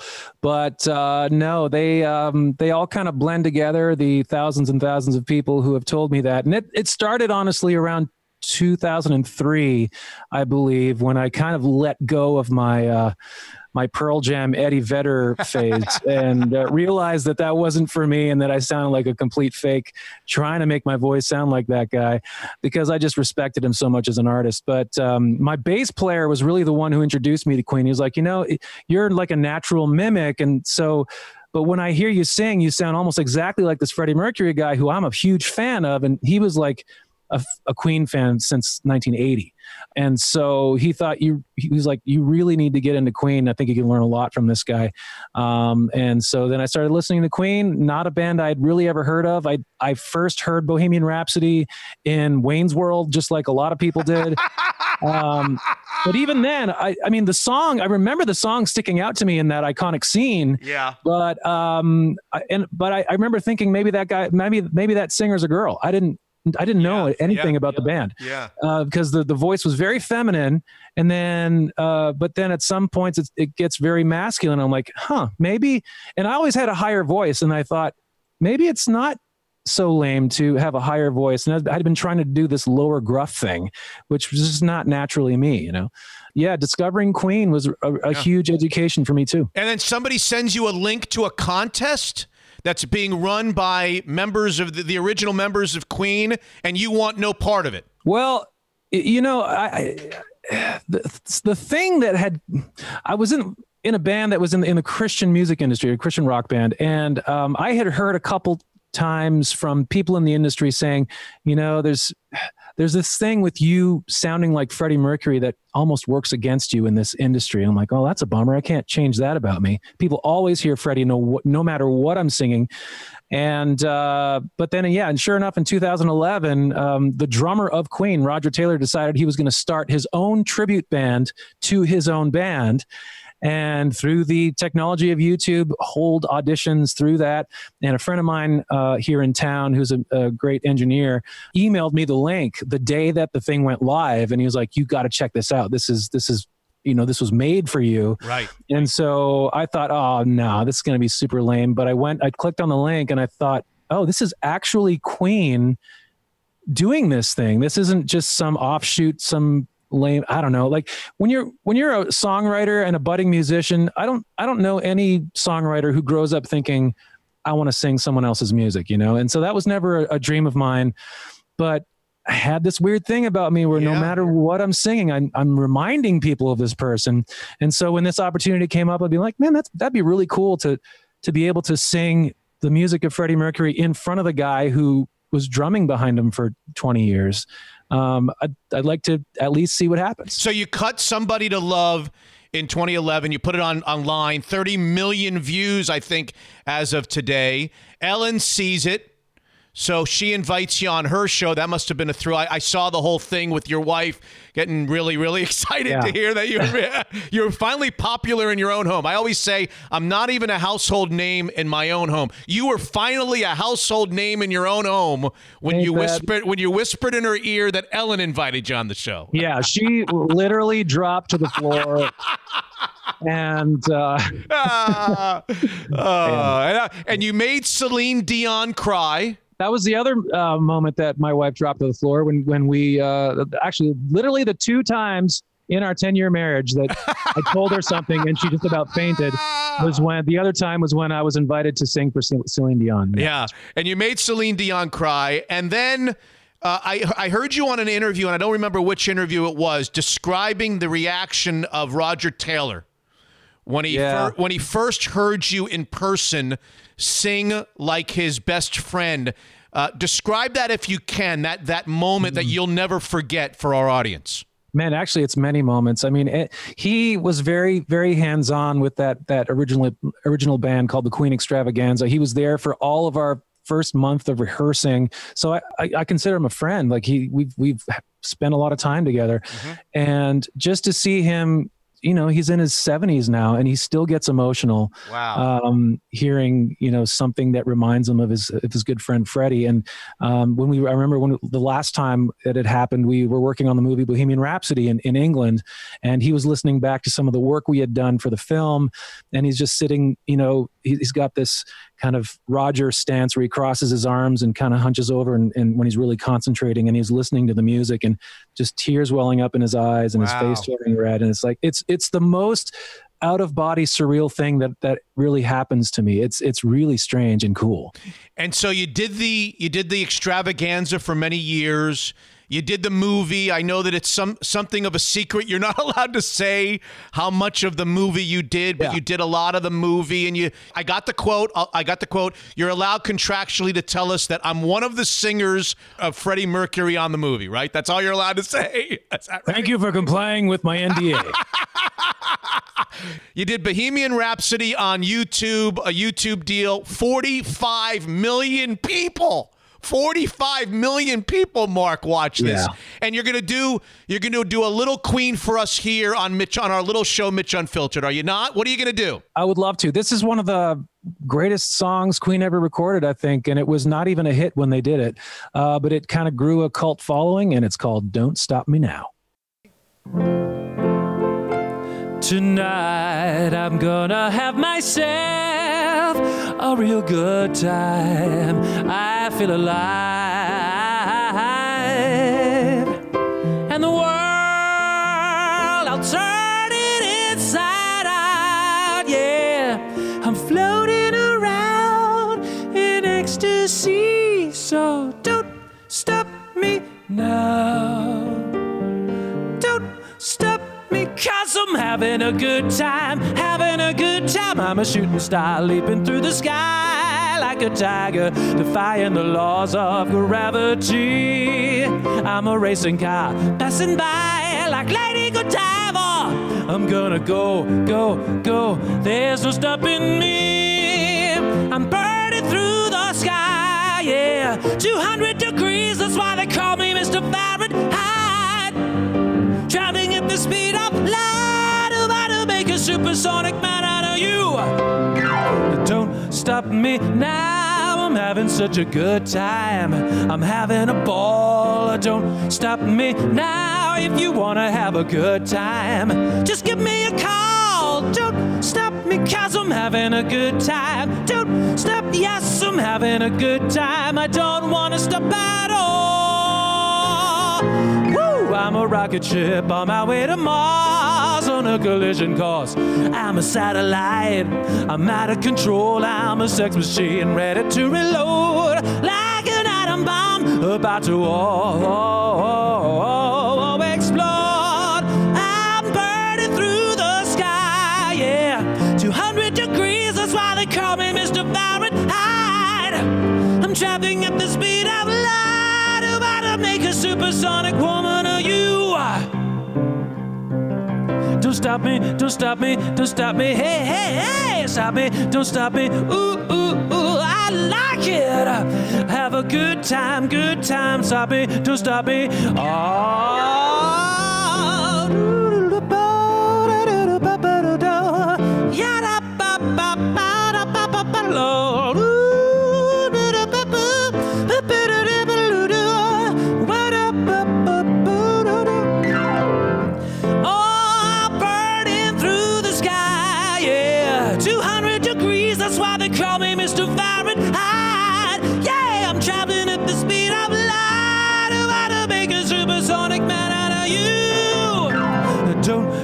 me now. I'm having such a good time. I'm having a ball. Don't stop me now. If you wanna have a good time, just give me a call. Don't stop me, cause I'm having a good time. Don't stop, yes, I'm having a good time. I don't wanna stop at all.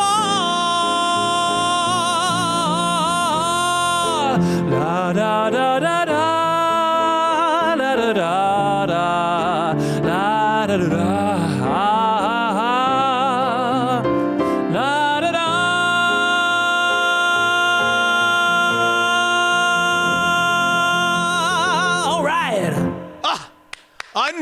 Unbelievable.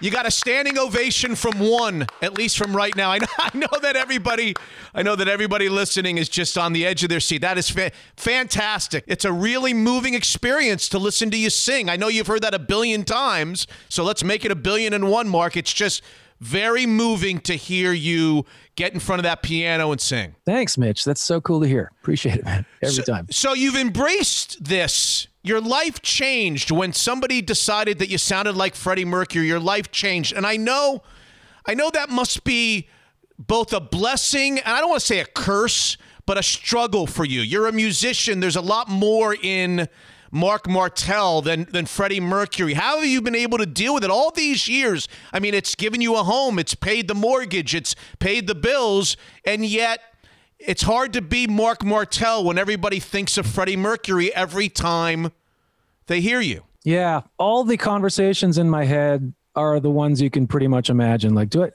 I often ask myself, am I just riding this guy's coattails? Um, but then I get on stage and I see people's reactions. I see every night people crying in the front row, and just to be able to be the conduit to to give people that feeling is makes it all worth it, man. It's it's really awesome. And if you're going to be compared to anyone in your in your field, it may as well be someone who's considered to be one of the greats, if not the best. And so I always take it as a compliment. I always strive to be myself on stage. I never don the, the yellow jacket or put on a mustache. It's it's me on stage. If you if you want to come hear someone who sounds just like Freddie Mercury, well, you're going to get that, but you're also going to get me being myself and uh, not pretending to be someone. The frustration of your original music, which is so good, but people don't want, I I don't want to say they don't want to hear it, but they just want to hear Freddie Mercury. What's that like? Yeah, there's a lot of people who are always asking me to slap slap a mustache on that dude and or you know and uh, I want to hear you speak with a British accent like I, I already sing it with a British accent you know that's that's where I draw the line uh, but I you know I I I don't blame people for saying that like if I was in their position I'd probably be saying the exact same thing so I totally get it Tell me about what's what's new in your world. MarcMartelMusic.com. You can follow him on Instagram as well. I know that you just did a popular live stream. I didn't see it. Can I watch it on replay somewhere, Marc? yeah man YouTube Marc Martel music or just Marc Martel. I don't know it's up there I did uh, a stream from my home studio here Nice. And of course, Christmas music. You were a Christian band. Christian music is something that's near and dear to your heart. Do you have a favorite song before you perform for us? A, a music, uh, some sort of a, a number, a, a Christmas number. Do you have a favorite growing up? Uh, you know, it's hard to beat a holy night, silent night, the greats. I, I like the great songs just like everybody else. Uh, but but yeah, I'm, I'm not I'm not going to play that for you today. I'm going to play a, a, a, this is a, a newer one that uh yeah. Okay, do one for us.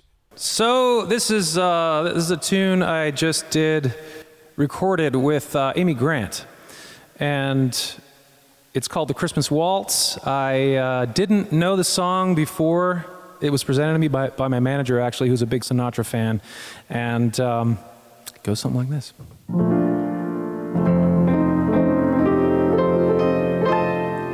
Frosted window panes, candles gleaming inside, painted candy canes on the tree. Santa's on his way, he's filled his sleigh with things things for you and for me. It's that time of year when the world falls in love, and every song you hear seems to say, Merry Christmas. May your New Year dreams come true. And this song of mine in three quarter time wishes you and yours the same thing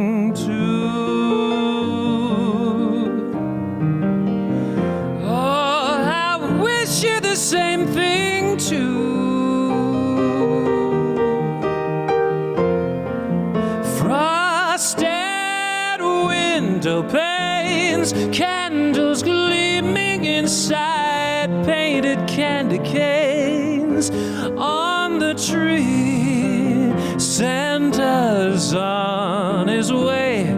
He's filled his sleigh with things, filled with things, things for you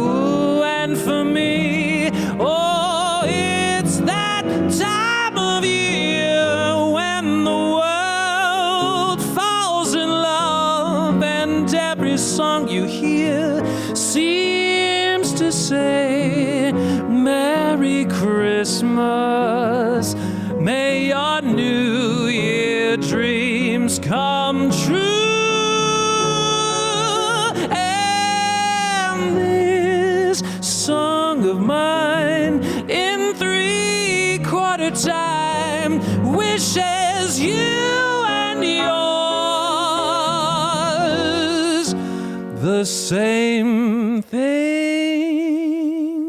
too. Oh, Merry, Merry Christmas. Ah, Merry Christmas. Have yourself a Merry Christmas. Merry Christmas.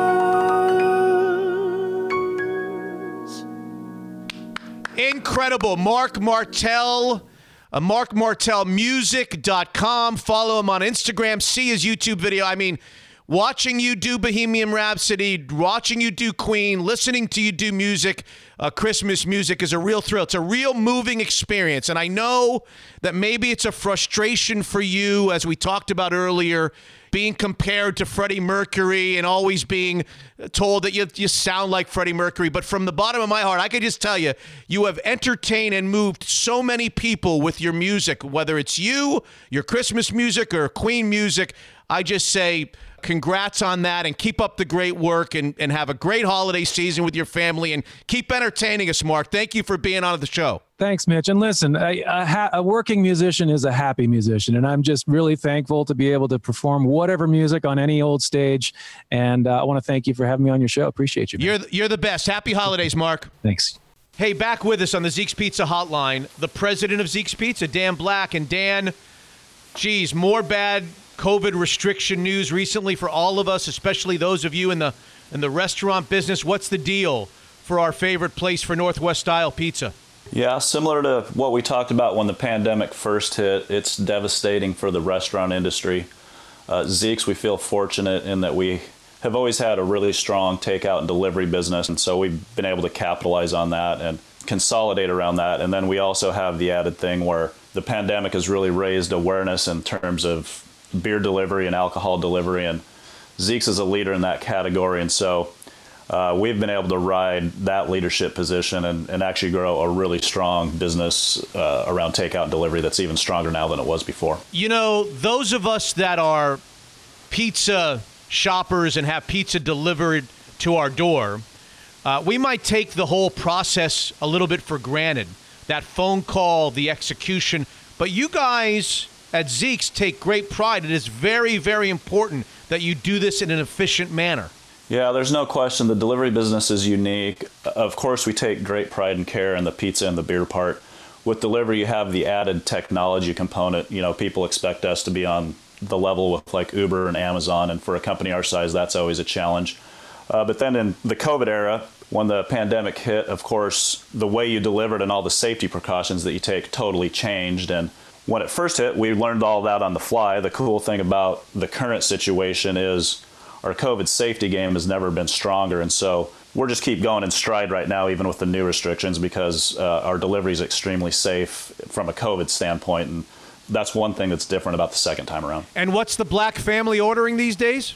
Yeah, that's a no-brainer. We've been ordering nothing but cans of Hop Tropic with our pizza, and Hop Tropic is our famous and really popular house beer, and it's always been extremely popular. It's a Northwest style IPA, and having it be in cans is a big milestone for Zeke's and Reuben's. And the the cool thing about it is not only can you order it from Zeke's now, is it's got distribution around the Puget Sound, so you can get it at QFC and PCC and Chuck's Hop Shop and any place that there's really good beer around, you can find it now, which is pretty awesome. Nice. So online, on the phone, on the app, three ways to have pizza and beer delivered to your door in minutes.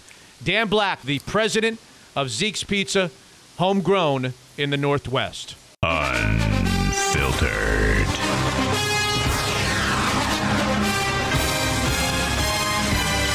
Inside the three yard line, Wilson fires to the end zone. Touchdown! Jacob Hollister. Second down and one. It's Carlos Hyde. He picks up a first down and more. Still going. Hyde is inside the 20. The 10 takes it all the a Seahawks touchdown. Second down and four off the fake to McKissick. Haskins to McKissick for a Washington touchdown. Haskins taken down again. Back at the 38 yard line. This time by Carlos Dunlap. Wow. The defense continues to play really, really good football. They played great all day long. Uh, we had a couple lapses in there when they got to dinking the ball around, and they did a nice job moving it. Them credit. When we had to have it, finished the game off. Uh, the guys rallied and, and, and nailed three sacks in the last drive. This being episode 122, this being the show, Brady Henderson, that everybody listens to during the holiday week, the Christmas week, I get a chance to speak with a guy with one of those little tassels on the top of his head, one of those little red caps on the top of his head today. It's Brady Henderson, ESPN, ESPN.com, Seahawks insider, as the Seahawks clinch another playoff berth. You know they're ten and four, Brady. They clinch another trip to the playoffs under Pete Carroll. And yet, somehow, I think we all take that for granted. I know before I arrived in Seattle that there were some days that the Seahawks didn't make the playoffs very often. Do we, as Seahawk 12s, take this for granted? I think they do, yeah, a little bit. I mean, take look at Sean McDermott, the Buffalo Bills coach. He's probably never going to buy another beer in Buffalo or another round of Buffalo wings because he led them to the playoffs a couple years ago for the first time in forever. And so the Seahawks have been there quite a bit. I think what's unfulfilling to a lot of Seahawks fans is the fact that just they haven't got past the divisional round, uh, you know, since they made their second straight trip to the Super Bowl. Um, and you know that's unfulfilling. I think just because you have an all-time quarterback and you've had teams that you know have, have been in good position to do that, but um, certainly a lot of other fan bases would take the success that they've had in recent seasons. I want you to respond to Bill Coat. Do you know who Bill Coat is? No, I don't. I wouldn't expect you to. God know. bless him, but I don't. Guess what? I don't know who he is either. And he tweeted me the following tweet that I want your reaction to, Brady Henderson, as a guy who covers this team. Disappointing win for the Seahawks, Bill tweets. Really laid an egg for the second half. Offense and especially the defense. This should have been a two to three score win on Sunday. What do you say to Bill Coat? I say Bill. Bill, Bill, Bill. No, I, I, understand some of that because of the way that they played in stretches for this game. You know, the defense really could not get much pressure on Dwayne Haskins. Let him, you know, drive for two touchdowns uh, on consecutive possessions in the fourth quarter. Offense kind of fell flat there for a stretch, but you always, I think you always got to take the bigger picture look at this. They won on the road against a team that has one of the best defenses in the NFL in another one of those early kickoffs, secured a you know playoff spot, and also you know by the way the Rams uh, got blown out, or Rams lost to the previously winless Jets in the afternoon uh, round of games, and so just another reminder that anything can happen in the NFL, and you just can't take wins for granted. I, I would I would remind Bill that the Seahawks, save for that blowout win over the Jets last week, they almost never have comfortable wins, and so it's always going to be ugly. There's always going to be things in Seahawks victories that you could pick apart. Uh, I think you've just got to look at the bigger picture now. Do they have flaws that could haunt them in the playoffs? Sure. But this was kind of a, a similar game to what we've seen out of them over the years. Brady, what was the number one storyline from the win over Washington on Sunday? I'll give you mine because heading in, you just mentioned it. Heading into the game, Seahawks fans were paralyzed with fear over this front four that Washington was going to throw at them. Maybe the best front four in all the sport with Chase Young and and I think his name is Montez Sweat and Jonathan Allen. So the offensive line allowing zero sacks now. He threw the ball, he got rid of the ball quickly. Three quarterback hits, 181 yards rushing on seven yards per carry. I know Russell Wilson had a big chunk of that. Sweat had one tackle, no sacks, and a quarterback hit against a third string right tackle. Chase Young had three tackles, no sacks, no quarterback hits against underrated Duane Brown. And Jonathan Allen did nothing. For my money, because of the team that we were looking at, the opponent we were looking at, the offensive line is the story of the game. You agree with that, or would you like me to focus somewhere else? No, I agree with you there. I, I totally agree with you. Yeah, that was the big storyline heading to this one, especially knowing the uncertainty over whether Brandon Shell would be available, which he was not. So they had to go with Cedric Ogbuehi, who has not looked all that great in the times that he's had to step in earlier this season. And yeah, I mean, I think you would you would take the results that they had there. Now it did. It certainly meant a more buttoned up offensive game plan. You mentioned the shorter passes. I'll give you some numbers to quantify that. Uh, according to our great stats department at ESPN, Russell Wilson averaged 4.6 yards, uh, air yards per attempt today. That was his lowest in any game since the opener in 2015 and the third lowest of his career. So there were not that many opportunities for you know those big plays that really make their offense go. I can think of you know one to Freddie Swain that they almost connected on, but he could not get his second foot in bounds. Uh, it was really there was really not a whole lot of that. It was all about getting the ball out quickly.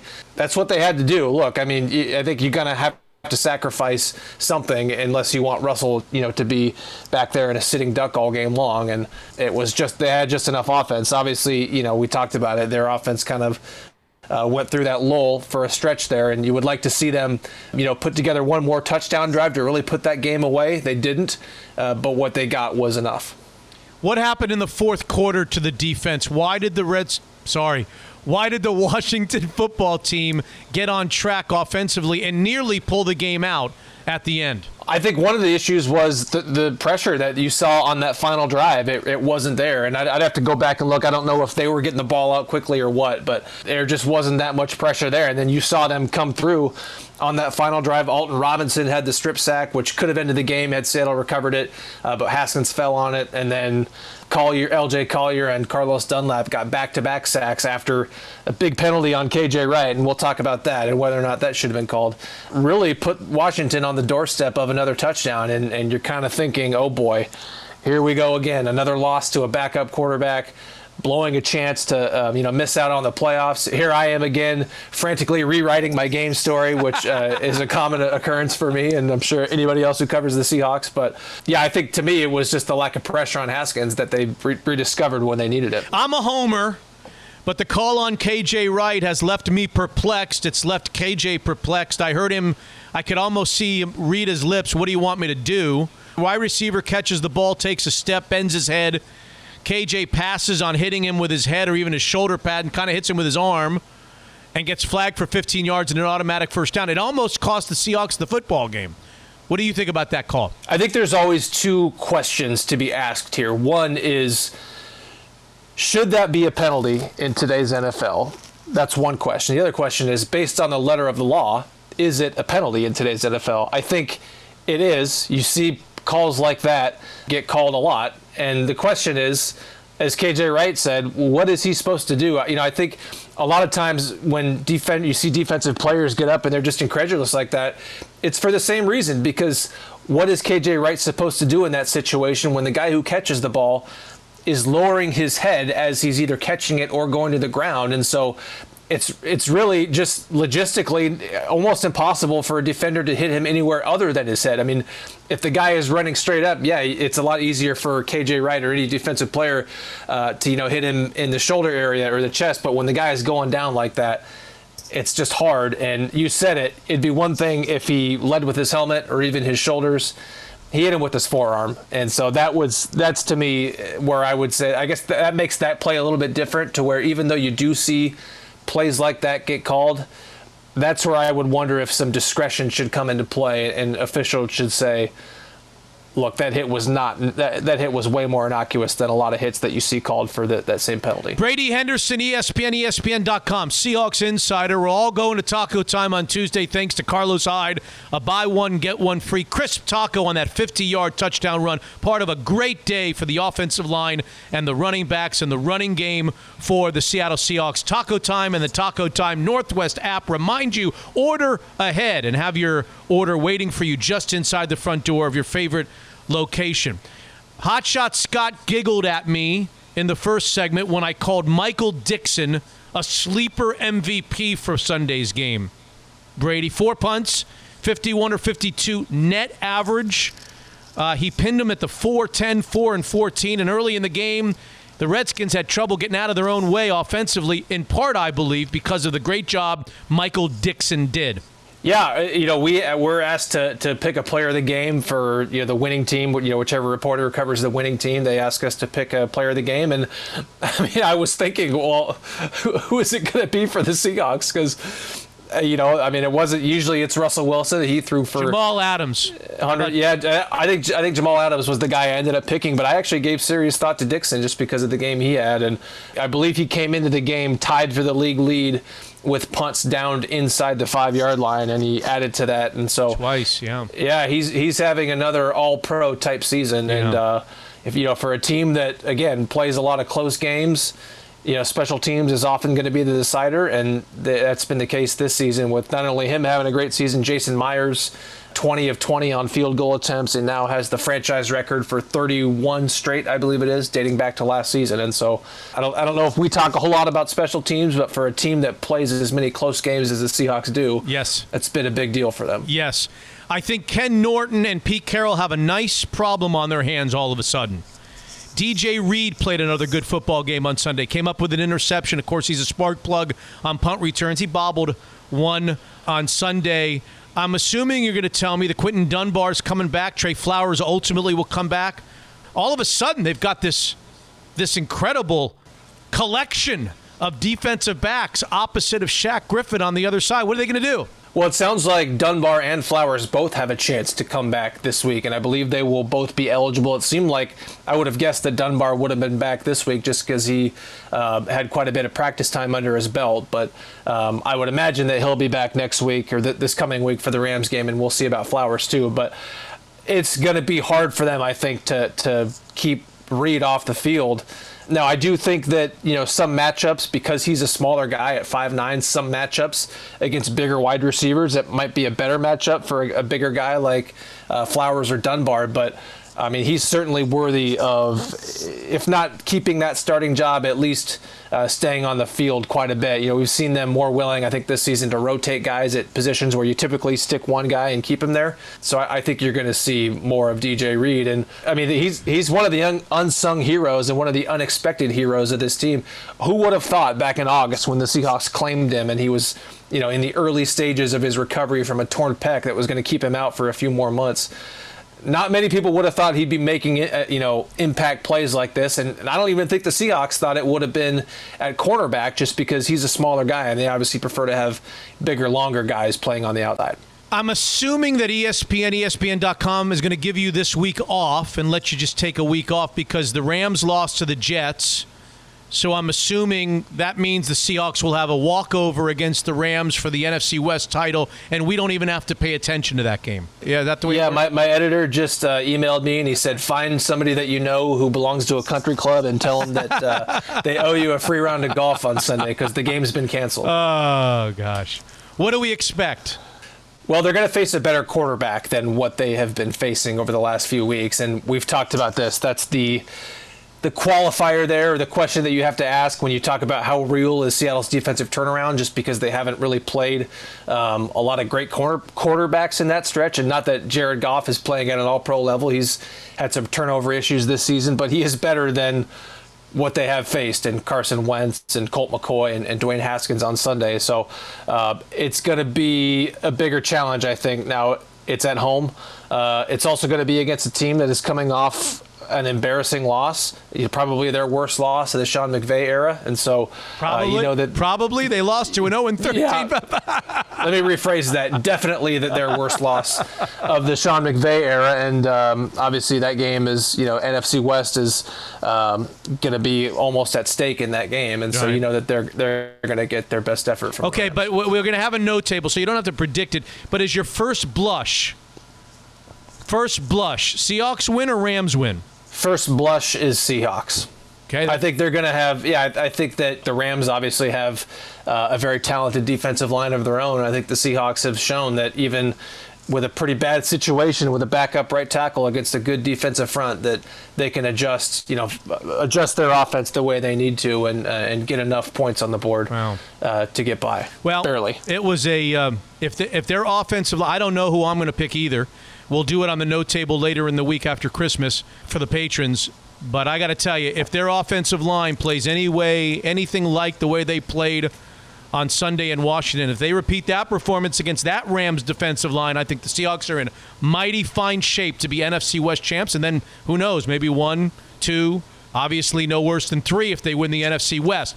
There he is, Brady Henderson, ESPN, ESPN.com. But much more importantly, you hear him on Mitch Unfiltered multiple times each week after the games, after he covers the games, and then he joins Joe Fan and myself. I'm still trying to figure out who got KP's this week. It's going to take me three or four days with my math skills to figure out who was closest to the pin. Brady, you have any ideas? Well, you talk about your math skills. I don't think you, I don't think I'm the guy you want adding that up. I'm just going to leave that to you. okay.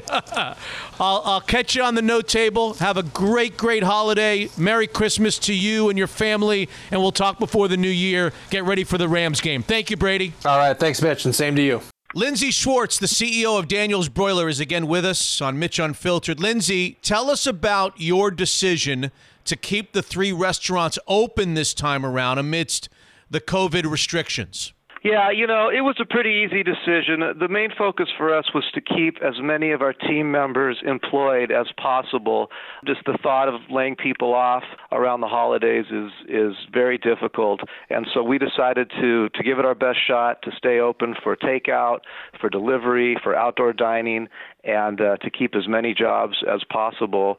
And uh, we've had good support from the community so far, so we're grateful for that. And when you say outdoor dining, you're talking about outside seating, heated at Leschi, some other opportunities at the other restaurants, and pickup and delivery service from all three locations. Yeah, that's right. Pick up delivery from all three.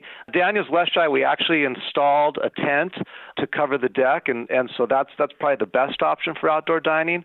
But at our Lake Union and Bellevue locations, we have awnings and heaters.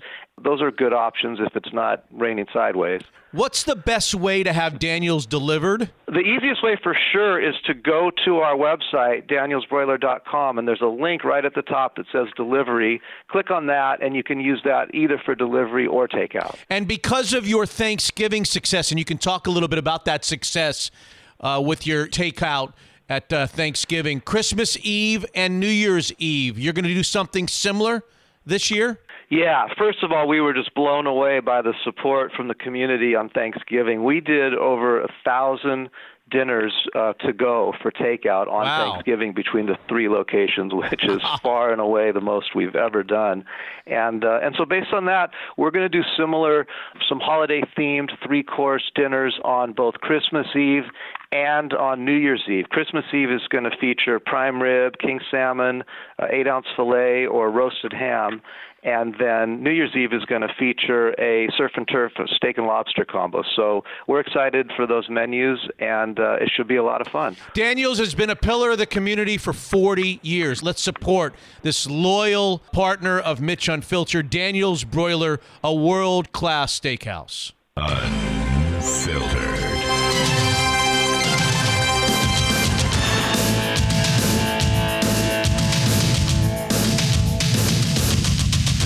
This Sunday is you take Oklahoma over Iowa State. Purdy, can he rescue this? Purdy lofts it up. Jump ball, and it is intercepted by Tre Brown. Another huge play by the senior from Tulsa. Air Force to me is going to come in with a little bit more offensive firepower than what we saw along the banks of the Hudson there. This is it for the game. Fourth and goal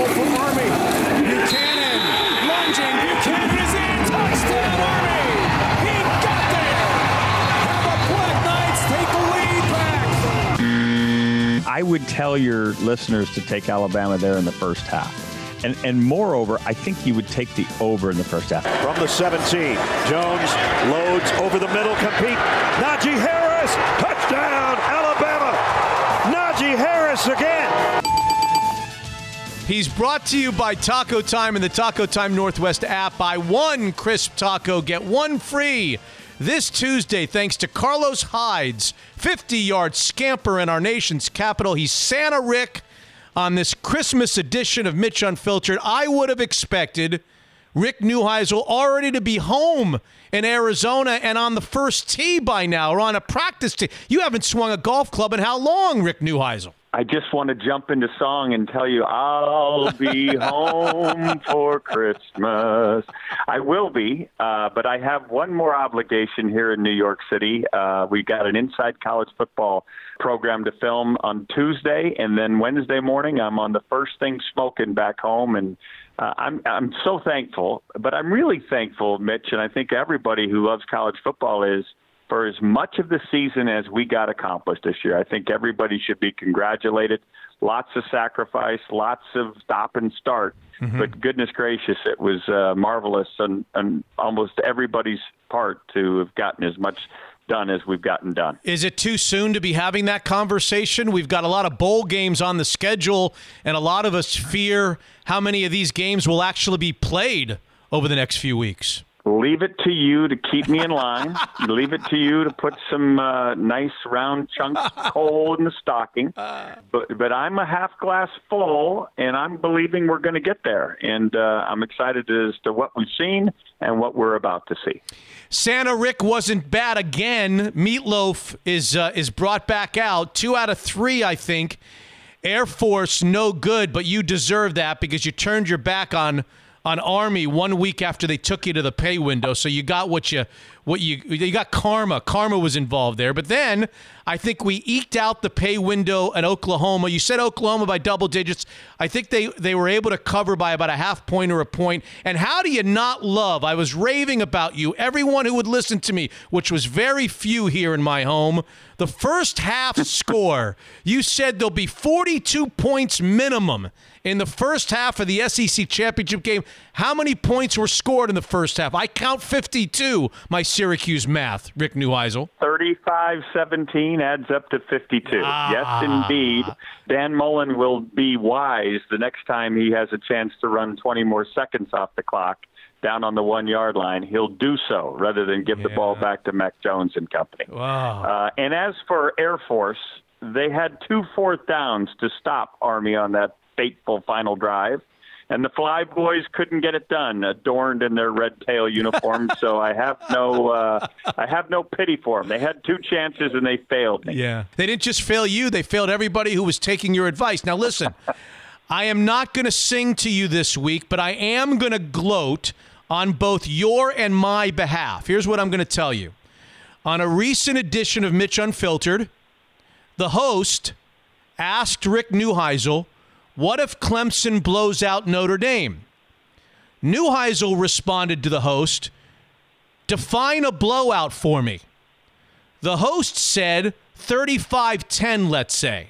As it turns out, the host was only one point off, and you responded by saying Notre Dame is in the Final Four unless, like, it's 55 or 60 to 7. So we were right on all accounts. How about that? That's calling in the know. That is in the know right there. Uh, I know Texas A&M Aggie fans are disappointed as well. They should be. This was the year of all years to have uh, included more in the playoff because there were no cross-sectional games for the committee to ponder as they de- deem the Final Four, and we know how they're in love with brands. That being said, I think they, you know, stuck to their guns. They were consistent, and we got the four that we expected. And hopefully, it moves us an inch or two closer to uh, playoff expansion. Yeah. Let me ask you two questions about the four teams. I get that we expected the four teams. We even expected them in the order that they gave it to us. I got that part. But let me ask you two questions that are somewhat different. Did the four most deserving teams get in, Rick? And did the four best teams get in? Two different questions. I'm going to answer the latter first. It's likely. I would have loved to have seen Notre Dame and A&M play as they would have had this been an eight-team tournament because four and five would have been seeded against one another. I heard uh, on the program on Sunday that Danny Sheridan said that would be a pick'em, the uh, Notre Dame and A&M game. But Notre Dame's in. The most deserving teams, no, it was not. When you play only six games, which was the uh, lot for Ohio State, no fault of their own, it's hard to say that you're more deserving than teams that have played double digit amount of games. We know there's wear and tear, as do the Buckeyes. As the season went on, I mean, they played their, their championship game with 22 Buckeyes not, not available. So had they been forced to get into more weeks of that, it would have been likely, as we've seen the Buckeye teams in the past. They missed a playoff berth because of uh, a loss at Purdue. They missed another year because of a loss at Iowa. It would have been very likely that that would have been the case again this year. So deserving is a tough answer. I can't just say absolutely not. but my answer is no, just because of the amount of games by Ohio State. All right, but all right, if it's no, then the more deserving team was Texas A&M. Texas A&M was a very deserving team. Now, since their win over Florida, which as we watched Florida give Alabama all they wanted, since that win over the over over the Gators, they really haven't played the best that the SEC has to offer. They really needed Georgia on that schedule, and I think if the SEC had it to do again, they would have, uh, as they went from eight to ten conference games, Yeah. they would have had good on good rather than the way they did to try to protect those teams, so as to create a little bit more ammunition for the committee to put two teams in from that particular conference. I think I, I find myself confused at your answer because I can't move on until I understand. So you're saying you think the four best, yes, but you think Texas A&M deserved it over Ohio State, or somebody else deserved it over Ohio State? Texas A&M is the only team in my mind that was even close to the to the number. Okay. And the and the question then is, did Texas A&M's one loss and Alabama's one loss? You would say those are pretty comparable. The problem is uh, Notre Dame ended up with that win over Clemson. Yeah. So uh, uh, Texas A&M's win over Florida was a comparable, but they didn't have the next win, which Notre Dame did over North Carolina. And that would have been possible had Auburn had a better season. They did have the win over Auburn. I'm saying had they had Georgia on that Sure. particular list, Sure. a win over them, I think A&M's passed them. Sure. But uh, the schedule did didn't shine Mm-hmm. on uh, on Texas A&M, at least as it pertained to the rest of the conference schedule uh, in the SEC. There were a lot of people, Rick Neuheisel, chuckling at Brian Kelly's quasi ultimatum last week. Although we we feel for the families involved, and yeah, I, I want the families of these young men to be able to be there for the bowl games. But the idea that he might boycott the Final Four, I had trouble swallowing my food. I know there's a lot of people, namely at Texas A&M, that would say, "Okay, yeah, yeah, yeah, boycott, go, uh, walk away, walk away." Uh, your thoughts about all of that, in particular, the the families of these young men not being able to be at the games. As the score was 34 to 3, I was sitting there going, well, not really an issue any longer, is it? But they did make it 34 10, you know, st- staying in line with the great uh, Nostradamus known as uh, Mitch Levy. They did make it 34 to 10. So it, it but, but yeah, that was, a, that was a little bit strong. Clearly, he could have said the same thing without uh, feigning a boycott, uh, as if his place was already secured. A little tone deaf there, if you will. Too early to get your picks. We'll do that on a future show. But the consensus is maybe Ohio State will score with Clemson, but there's no way that Notre Dame can keep pace. They're in over their collective heads against Alabama. Yes? Notre Dame is going to have to find a way to really monopolize the time of possession. And Clark Lea, the defensive coordinator, who's going to be multitasking now as he just took the head coaching job at Vanderbilt, Clark Lea is going to have to find a way to take away Najee Harris and just live to see if he can uh, he can hold up against Mac Jones and DeVonta Smith and the rest of that throw game. And Clemson and Ohio State play a closer game? Clemson and Ohio State play a closer game. As a matter of fact, as I look at yes uh, the weekend's games, I think Ohio State might have been the most fortunate team of all for these reasons. Number one, they're in the playoff. They, they've got another date with Clemson. They've been they're 0 and 2 in the college football playoff against Clemson, so that will be a little bit of a revenge motive as they get ready to play the Tigers.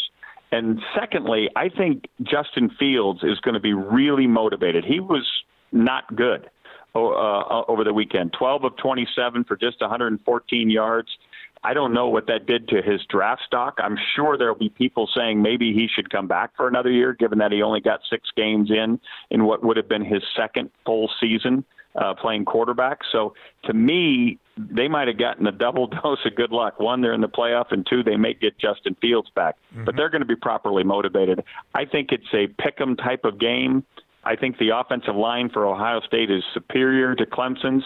The question is who will be back in the fold at receiver for Clemson in this particular game, and will Brent Venables be the difference? Okay. I, I'm going to lean. I'm going to don't have- lean Clemson, but only by a field goal. You don't have to lean yet. I'm not asking you to lean Okay. yet. You well, No well- lean. Yeah. No lean. Disregard the lean. You get time to think about. You get time to return to your family, have Christmas with your family, hit a few golf balls, and then come to your senses. Because when you look, we're going to hold you to the the next few leans are going to be very important. If, if you don't want me to sing to you off key again, you better get them straight. The next few leans need to be good. I want to ask you two other things before I let you go. He's brought to you by Taco Time and the Taco Time Northwest app. Order ahead like we do on the Taco Time Northwest app. He's Rick Neuheisel. He's the CBS college football analyst. How about this other selection of games? If in the uh, the optimistic world they all get played, let's hope they do. I'm looking at some games that are very interesting, at least to my eye, that catch my eye. I see Oklahoma versus Florida in the Cotton Bowl. I see Cincinnati versus Georgia, which is intriguing to me when you get one of these teams that are out of the big conferences playing a big conference uh, slayer in a game. I see Oregon and Iowa State. I was a bit surprised that USC didn't bring more to the table in the Pac 12 championship game. Any of these or others that you want to underscore for us? I love the uh, Oklahoma uh, Florida game because obviously we get treated to great offense in that one. Uh, Florida, I don't know that Kyle Pitts will play. Uh, he just declared, so the likelihood is he will not play. He was brilliant all season long. Uh, Kadarius Toney and Kyle Trask will be left to do it without him, but uh, that will be a fun game to watch. Uh, I love the uh, Texas A&M North Carolina game in the Orange Bowl. North Carolina has a prolific offense when they're on. It'll be interesting to see if Mike Elko, the defensive coordinator at Texas A&M, will be able to corral that particular group. And if so, then Kellen Mond and company might have their way. I also really loved the game Liberty and Coastal Carolina. Ah. They were supposed to play in the regular season when they were both undefeated. Uh, it didn't happen because of COVID. Liberty went in and lost to North Carolina State 15 to 14, so they do have one loss.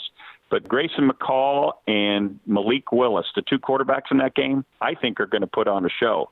So I'm intrigued by that one. The Cincinnati Georgia Peach Bowl, if Georgia goes with the right frame of mind, and I think they learned their lesson a couple years ago when they didn't play hard against Texas in the Sugar Bowl last year, they avenged that, played a bunch of young kids, and beat the brakes off of Baylor. I think if they play well, it will show that the uh, Cincinnati Bearcats, despite a perfect season, are just a step below some of these elite programs in the Power Five. And before Rick Neuheisel leaves us for this episode 122, the next time he's with us, he's going to have to really make some picks. I mean, really give us some good guidance Two on some of bowl three. No. as we now know via Meatloaf, is not bad, but it's not nearly what we expect. And there's Understood. a and there's a whole selection of other bowl games that you're going to send us to the pay window. But before we get there, that'll be for a future show. Before we get there, I want to ask you an NFL type of question as it relates to college football. Because on Sunday, one of the biggest shocking upsets in sports this year or any other year happened. When the Jets traveled to the Rams, an 0 13 Jets team that was getting ready to pick Trevor Lawrence and somehow beat the Rams, a very good football team in Los Angeles, and that shifted it from the Jets, we think, to Jacksonville. If you're Trevor Lawrence, do you care? Does it matter? Jets, Jacksonville. If you're Jacksonville or the Jets, or if you're the Jets, are you are you disappointed you're not going to get your hands on him? Perhaps. What's your reaction to this whole Trevor Lawrence sweepstakes and what kind of pro player he's going to be? Before I answer that, I just want to tell you, as I just shared, I'm still in New York. Talk radio tomorrow morning in New York is going to be the most entertaining thing I've ever heard. Because the entire year, Mitch, I've just heard these guys just lambast the poor Jets. With uh, th- th- there, there's nothing left. They're they're literally scraps they, uh, on the bone of what's left of the carnage that they've created in their just absolute disdain for what has been the New York Jet performance this year. The only saving grace was they were going to have the number one pick, and Trevor Lawrence would come in and be the savior. This tomorrow morning will be insult to injury. No- They will not say, hey, this is a try hard team. There's no quit in them. You see Sam Darnold find a way on that third and six to get the ball to Frank Gore. What a Hall of Famer. They're going to absolutely murder the New York Jets tomorrow. Oh. For the only thing we needed from these these just pitiful uh, of you know mistake of a team. The only thing we needed was a few more losses, and they couldn't even provide that. That's what I'm going to hear tomorrow. Uh, you know, Trevor Lawrence. I think he, and he's from Georgia. I think you know the Jacksonville thing will feel very comfortable. You know, there'll be some marketing people that he'll get to get close with after the season's over that will say, "Hey, it would have been nice to be in New York," and they may try to work it uh, as Eli Manning worked it way back when and, and negotiated uh, from San Diego to New York. Maybe that will be the play, but uh, I, I I think Trevor, you know, staying down in that portion of the country sounds pretty comfortable. Who will be a better pro when it's all said and done, Joe Burrow or Trevor Lawrence? Uh, I'm going Joe Burrow. Wow. I, I just I, I I think Burrow is an assassin. I think he's got a killer instinct. Okay. Lawrence is fabulous, uh, but I think Burrow's just the acumen of Burrow takes him to another notch. Uh, I could be dead wrong. Trevor could. I I haven't seen been around him, but uh, he could be that guy. There's certainly nothing not to like about Trevor, but I think Burrow's acumen has uh, a longer career in store for him. This week is a special week around the world for so many. I'm glad that you're going to be able to spend it with your family in Arizona in the desert and you're going to be able to thaw out, defrost a little bit. I'm, I'm super appreciative to everything that you've done for me over the years. It's great to have you on Mitch Unfiltered, and I'm looking forward to the next visit when we put you to the task of leaning. You're going to have to lean hard in our next, our next installment of Mitch Unfiltered, Rick. Oh, lean we will. and uh, let me just say happy holidays to all those uh, out there, uh, big fans of Mitch Unfiltered. Of course, you know how I feel about you, partner. Happy holidays to one and all, and very much a happy new year. 2020 was was just that, 2020, but uh, good things ahead for all of us. Thank you, Rick. See you now. Jordan Flowers of the Kirkland office at Guild Mortgage is back with us, not to talk refinances and interest rates this time, but instead three charities that are on his team's mind this holiday season. How are you, Jordan? Hey, Mitch, I'm doing well. Thank you. Thanks for having me back on. Happy holidays to you and everyone. Yeah, Guild is a huge proponent of just serving the communities we work and live in. We serve kind of with our time and hours throughout the year. During this holiday season, we're focused on Youth Eastside Services, or YES. Children's Hospital and an organization called Girls on the Run. Let's break them down. Youth Eastside Services is what, Jordan? Yeah, it's an organization that focuses on helping children, teams, and families that are struggling with depression, grief, trauma, substance abuse, eating disorders, and a bunch of other issues. And it's just um, helping them find counseling and support to help these children get through these times. YouthEastsideServices.org for more information. How about Girls on the Run? Girls on the Run, I was introduced to recently, but it's a great organization that helps uh, young girls and women find confidence and self esteem through athletics.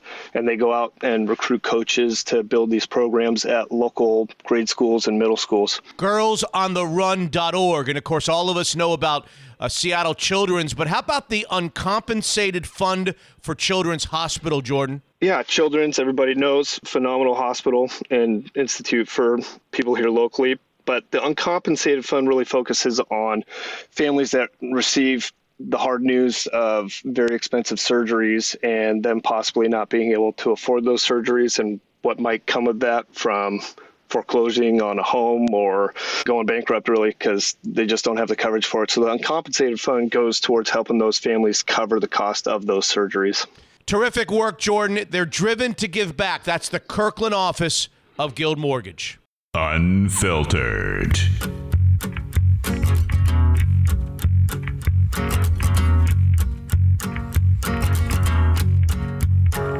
How'd you like Marc Martel? Fantastic. I mean, what a talent. What a talent. Great, great interview. Promise you'll like it when you go home and listen. I'm ready. Hey, did you watch the Gary Payton Sean Kemp thing on NBA TV? No, but I saw a clip. Did you send out a clip or did somebody else I send think out a I clip? retweeted a clip of it. Somebody sent out a funny clip. The two of them sitting together. Yep, yeah. It's an hour long. It's on. Uh, you Ooh, I gotta- want to see that. It's I also great. want to see the the HBO Max two night. Installment of Tiger. Have you seen the the? Oh, uh, no. Well, yeah. There's apparently a, a Tiger Woods expose coming out that I want to see. Oh, by the way, that should be that's got to be one of your other stuff. Is it in there? Oh, it is. Charlie. It Did is. you see Charlie over the weekend? Lining up for a putt Sunday on the last day of the PNC Championship down in Oh, my Orlando. God. On the tenth hole, did you see that? I watched. I watched as much of it as I could, both Saturday and Sunday. The kid was unbelievable under the under the bright lights with the cameras rolling. The guy, the guy made the little guy made an eagle. He's 11 years old. He made an eagle on Saturday. Eagle on Saturday, yeah. Oh my God! And then he his did- golf swing is gorgeous. Everything about ask it. you. His demeanor's great. His dad is a little awkward. yeah, I will say that, and I do. I do mean that. He was a little awkward both days. You could just tell it was it was an uncomfortable, something of an uncomfortable situation for him having his son out there Yeah. for the world to see. Yeah, I could see that. And then they showed on Sunday a picture of the the ex-wife Elin s- uh, outside the ropes with the daughter following the two. Oh, that was yeah. kind of interesting. Elin Nordegren. Elin Nordegren, that's correct. Last time we saw her, she was Elin!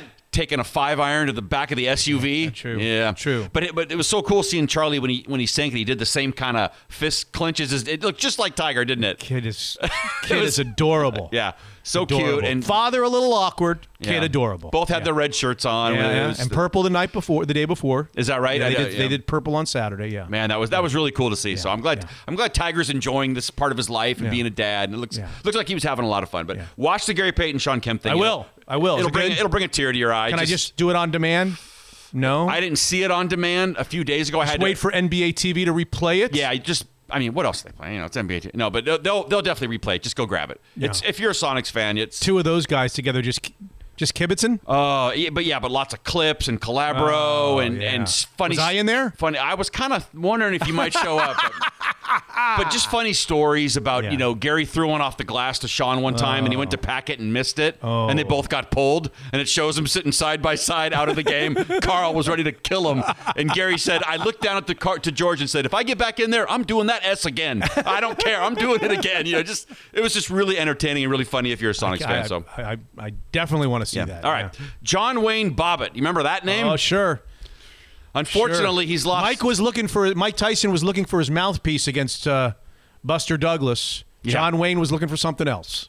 Uh, uh, yeah, I don't think we've got enough out of the fact that they were able to reattach that. That's pretty do need, amazing. Do we need to go into it? Well, he's lost the Christmas edition. He's lost another appendage, unfortunately. He's oh yeah, toe. two actually. Two toes. Yeah. Diabetes. It's not clear why he had to have one amputated, but the, the first one was amputated, and that triggered the second one to be. I see. For some reason, so it's pretty gross. I don't know. I, I'll spare everyone, but Okay, thank been- you for that. It's been a tough run for old John John Bobbitt. Eh, did his did that lady did Lorena do any time? I don't remember. Did she go to jail? I mean, eh, is she just out walking the? I mean, that was I don't know. all right. Well, for those that don't remember, I, I, I can picture her. I think. Yeah, that's pretty gruesome thing she did to someone. she did. And I'm just wondering if she went away for it at all. well, we can get try to get her on Yeah, Mitch we- Unfiltered, but that would not be a Christmas edition. No, and, and God forbid you piss her off in the interview. Well, you don't want to do that. She's so- there and I'm here. That's true. All right, Vanessa Bryant's mom is suing her daughter. Have you seen this Yes, ugliness? I, have been I've been paying attention. Yeah. Oh, her mom says all I wanted, uh, all I wanted is what I worked for. Uh, Vanessa, despite everything that, that I've been promised and done for the family, she's basically claiming she took care of the kids like as a nanny for 20 years. And that Kobe Bryant at one point said, "We will take care of you for the rest of your life. You can live in this And now house. the daughter yeah. is now balking on that particular promise. Basically suggesting that her mom's just trying to get a financial windfall. So Yeah. we'll fo- we'll keep following that ugliness as far as it goes. Rest in peace to Jeremy Bulloch. Now you can go ahead and tune out for this, but there are some people who might care. Jeremy Bulloch. He's the actor who played Boba Fett in several Star Wars films. He passed away. That's a big thing for Star Wars nerds. I don't know who Boba Fett is. Yeah, I know you don't know, but he was the guy under the arm, under the armor, but not the voice himself. And as as you know, Mitch Levy, um, he also made a couple cameos without his Boba Fett mask in some Star Wars films. So you you, you want to tell everyone what those were real quick? he played Lieutenant Sheckil in The Empire Strikes Back and Captain Jeremoch Colton in Revenge I don't know, but I rest so- in peace. How old was he? 75 years old, and it's there's a new show out called The Mandalorian. You probably heard about. yeah, my kids watch it. Right. So that's a huge hit. And it's it's about uh, It's a streamed cartoon or something, or no? Am I wrong about that? it's not a cartoon. Animated motion picture No, or something? It's live action. Oh, okay. I Yeah, thought it was animated. Yeah. But it's about Boba Fett's people. I think I got this right. Called the Mandalorians. Yeah. And it was so popular, they were talking about making um, like a spin-off of just about Boba Fett. Hmm. It sucks for him because he might have been involved in it. Anyway, all right. Mariah Carey's been going to Aspen for Christmas for a long time. You know, Mariah Carey. She does what she wants to do. But she's not flying this year. She's packing the kids up and taking an RV to. Can you picture Mariah Carey in an RV? She's like the princess of all princesses. She's taking the kids in an RV. Um, I don't picture her emptying the shitter halfway across the country. You know, you gotta like, remember in Christmas Vacation when cousin Eddie's out there, shitter's full. I don't picture her doing that, but the the one that she's renting Oh. goes for about one hundred and fifty thousand dollars Okay, a so it's month. a nice RV. Uh, yeah, sounds like a, a kind of a nice one for one hundred and fifty thousand a month. It's the Four Seasons on wheels. Yeah, It is. Yeah. I mean, this thing's probably going to be insane. So, yeah, it's been said before. It's good to be Mariah. All right. Real estate mogul Kurt Rappaport bought himself a Honus Wagner baseball card. You're familiar with that. You're not a. Well, I know that Honus Wagner baseball cards are the ones. That's Yeah. the the most valuable baseball cards ever ever ever printed, right? Most call it the holy grail of cards. and there's only about 60 in circulation. It's called the 1909 11 T206. No, I don't. know. $3.7 million he paid for that baseball card. Jesus. Yeah. Second most expensive baseball card ever purchased behind a rare Mike Trout card. Ooh. Right. That sold for 3.9 million back in August. I know, isn't that Mike crazy? Trout card. Yeah, there's only 60 Maybe I've of got these- that one. Yeah, I know. Go look. Go look around. There's only 60 of these Honus Wagner things, but his is like in such great condition. That's why Yeah. it, it went for so much. All right, we Yeah. talked about the college football playoffs. I got the lines here if you care. Yeah, let's hear the lines. Alabama, a 19 point favorite. It's like, these are the best four teams in college football. And they're going to beat them by like four touchdowns. But by the way, does Alabama just put 50 on everyone? Yeah. Just, They're really good no offensively. problemo. 50 Yeah. points on Florida. But Florida put 50 on them. that's a, almost. that's another good point. Yeah. Like, are we supposed to be No- but impressed Notre by? Dame doesn't have the offense to do that. They don't have the firepower. I know that everybody likes their quarterback, but I, I can't see that Alabama doesn't win that game going away. But we have plenty of time to talk Yeah. about that. What's the line on Clemson, Ohio State? Have you seen it? I'll take it. No, but Okay. I'll take a guess. Yes. Clemson's a healthy favorite. I would say, uh, oh, sheesh. I'll go uh, seven and a half. The line is six and a half. Okay. Yeah. Yeah. Who do you like in that one? Clemson. Yeah. Just a done deal. No, I mean I think Ohio State's explosive, and I think Ohio State's got a really good quarterback. And but I again I don't I don't see Ohio State's defense stopping Clemson. So Yeah. I, I, I we're going to see Clemson Alabama all over again, sure which people are tired of. But I don't know. Once I get to that game, I, I'm tired of it too. But then once it starts to to to creep up on us, and I start thinking about. Trevor Lawrence against Yeah. Alabama and Nick Saban. It's and, gonna be fun, yeah. and and the, and the Alabama quarterback's going to win the Heisman Trophy and all their great wide receivers. I, I think I could probably get fired up for it one more time. But that's it, though. Then I'm done. right. I said this a few years ago. I'm right. done. This is the last time. Until January of 2021 I'll or get- 22. I'll get yeah. fired up again. That's right. Okay, who's the favorite to win the playoff? Which team's favorite to win the playoff? I would think Alabama. You are correct. Four to seven. Clemson, Clemson second, Ohio State third, That's exactly right. Notre Dame. and Notre Dame fourth. All right, last one. Yes. Are you ready? Yes. A Michigan couple will have to pay their 42 year old son for destroying his massive pornography stash. Oh. A federal judge ruled. This guy went to law school and he's got rule on shit like this. Makes me laugh. A federal judge ruled in a case that included the filing of a 43 page inventory of the man's collection, which you're welcome to go find online. It's a PDF if you want to. Every single thing is itemized. Oh. Yeah. Uh, I'll, I'll spare you all some of the names of the of the titles. I appreciate that. in an opinion, uh, it's the Christmas edition. Yes, it, oh yeah, it's a great. In an, whoops. in an opinion issued last month, d- the judge granted a summary judgment in favor of David Working, who last year sued his parents, both of whom are 68, and he'll issue an opinion on damages after the parties make further submissions to the court. Unbelievable. So the guy divorced his wife. He moved in with his parents in 2016, bringing this entire collection with him. Of course he did. Of course he did, right? But after She didn't get it in the divorce. no, she sure didn't. After Get tensions between between David and his parents were running a little high, he decided to go ahead and move from Michigan to Indiana. He moved out of his parents' house, but he Okay. left he left it behind. Okay. And the parents say, "We told him not to bring that with him. We we don't want that filth in our house." Of course not. So they got rid of it. They destroyed it. Destroyed it. It's out. Yeah. So uh, according to police, uh, oh yeah. So the mom says we knew that David has issues with pornography, so we got rid of it. The last thing you want to hear from your mom, right? Knowing that you have issues At with- 42 Oh, years my old. God. You're living at home and your mom knows you have an issue. Oh. That, so anyway, it's about twenty five thousand dollars is what he's suing for. That's it. You don't want to give that is to your son. You write a check for 25 grand for videos and DVDs. Yeah, but if you're going to sue, well, why are you suing your parents for 25 I know. grand? That's I know. all? 12 boxes in total. Oh, jeez. Yeah. Um, full inventory was filed. Like I said, 428 VHS tapes. Oh, 1,000. Isn't it all available online now or no? Of course. You can't get, Uh, yeah? How about, uh, from what I heard, it's all online. 1,605 DVDs. Jesus. Yeah. His mom might be right. He might have a problem. Jeez. And, uh, God, it must take you a long time to watch all that at, at 30 seconds a clip. I mean, how much does one need to watch of one movie? I mean, I don't know. 30 seconds. Exactly.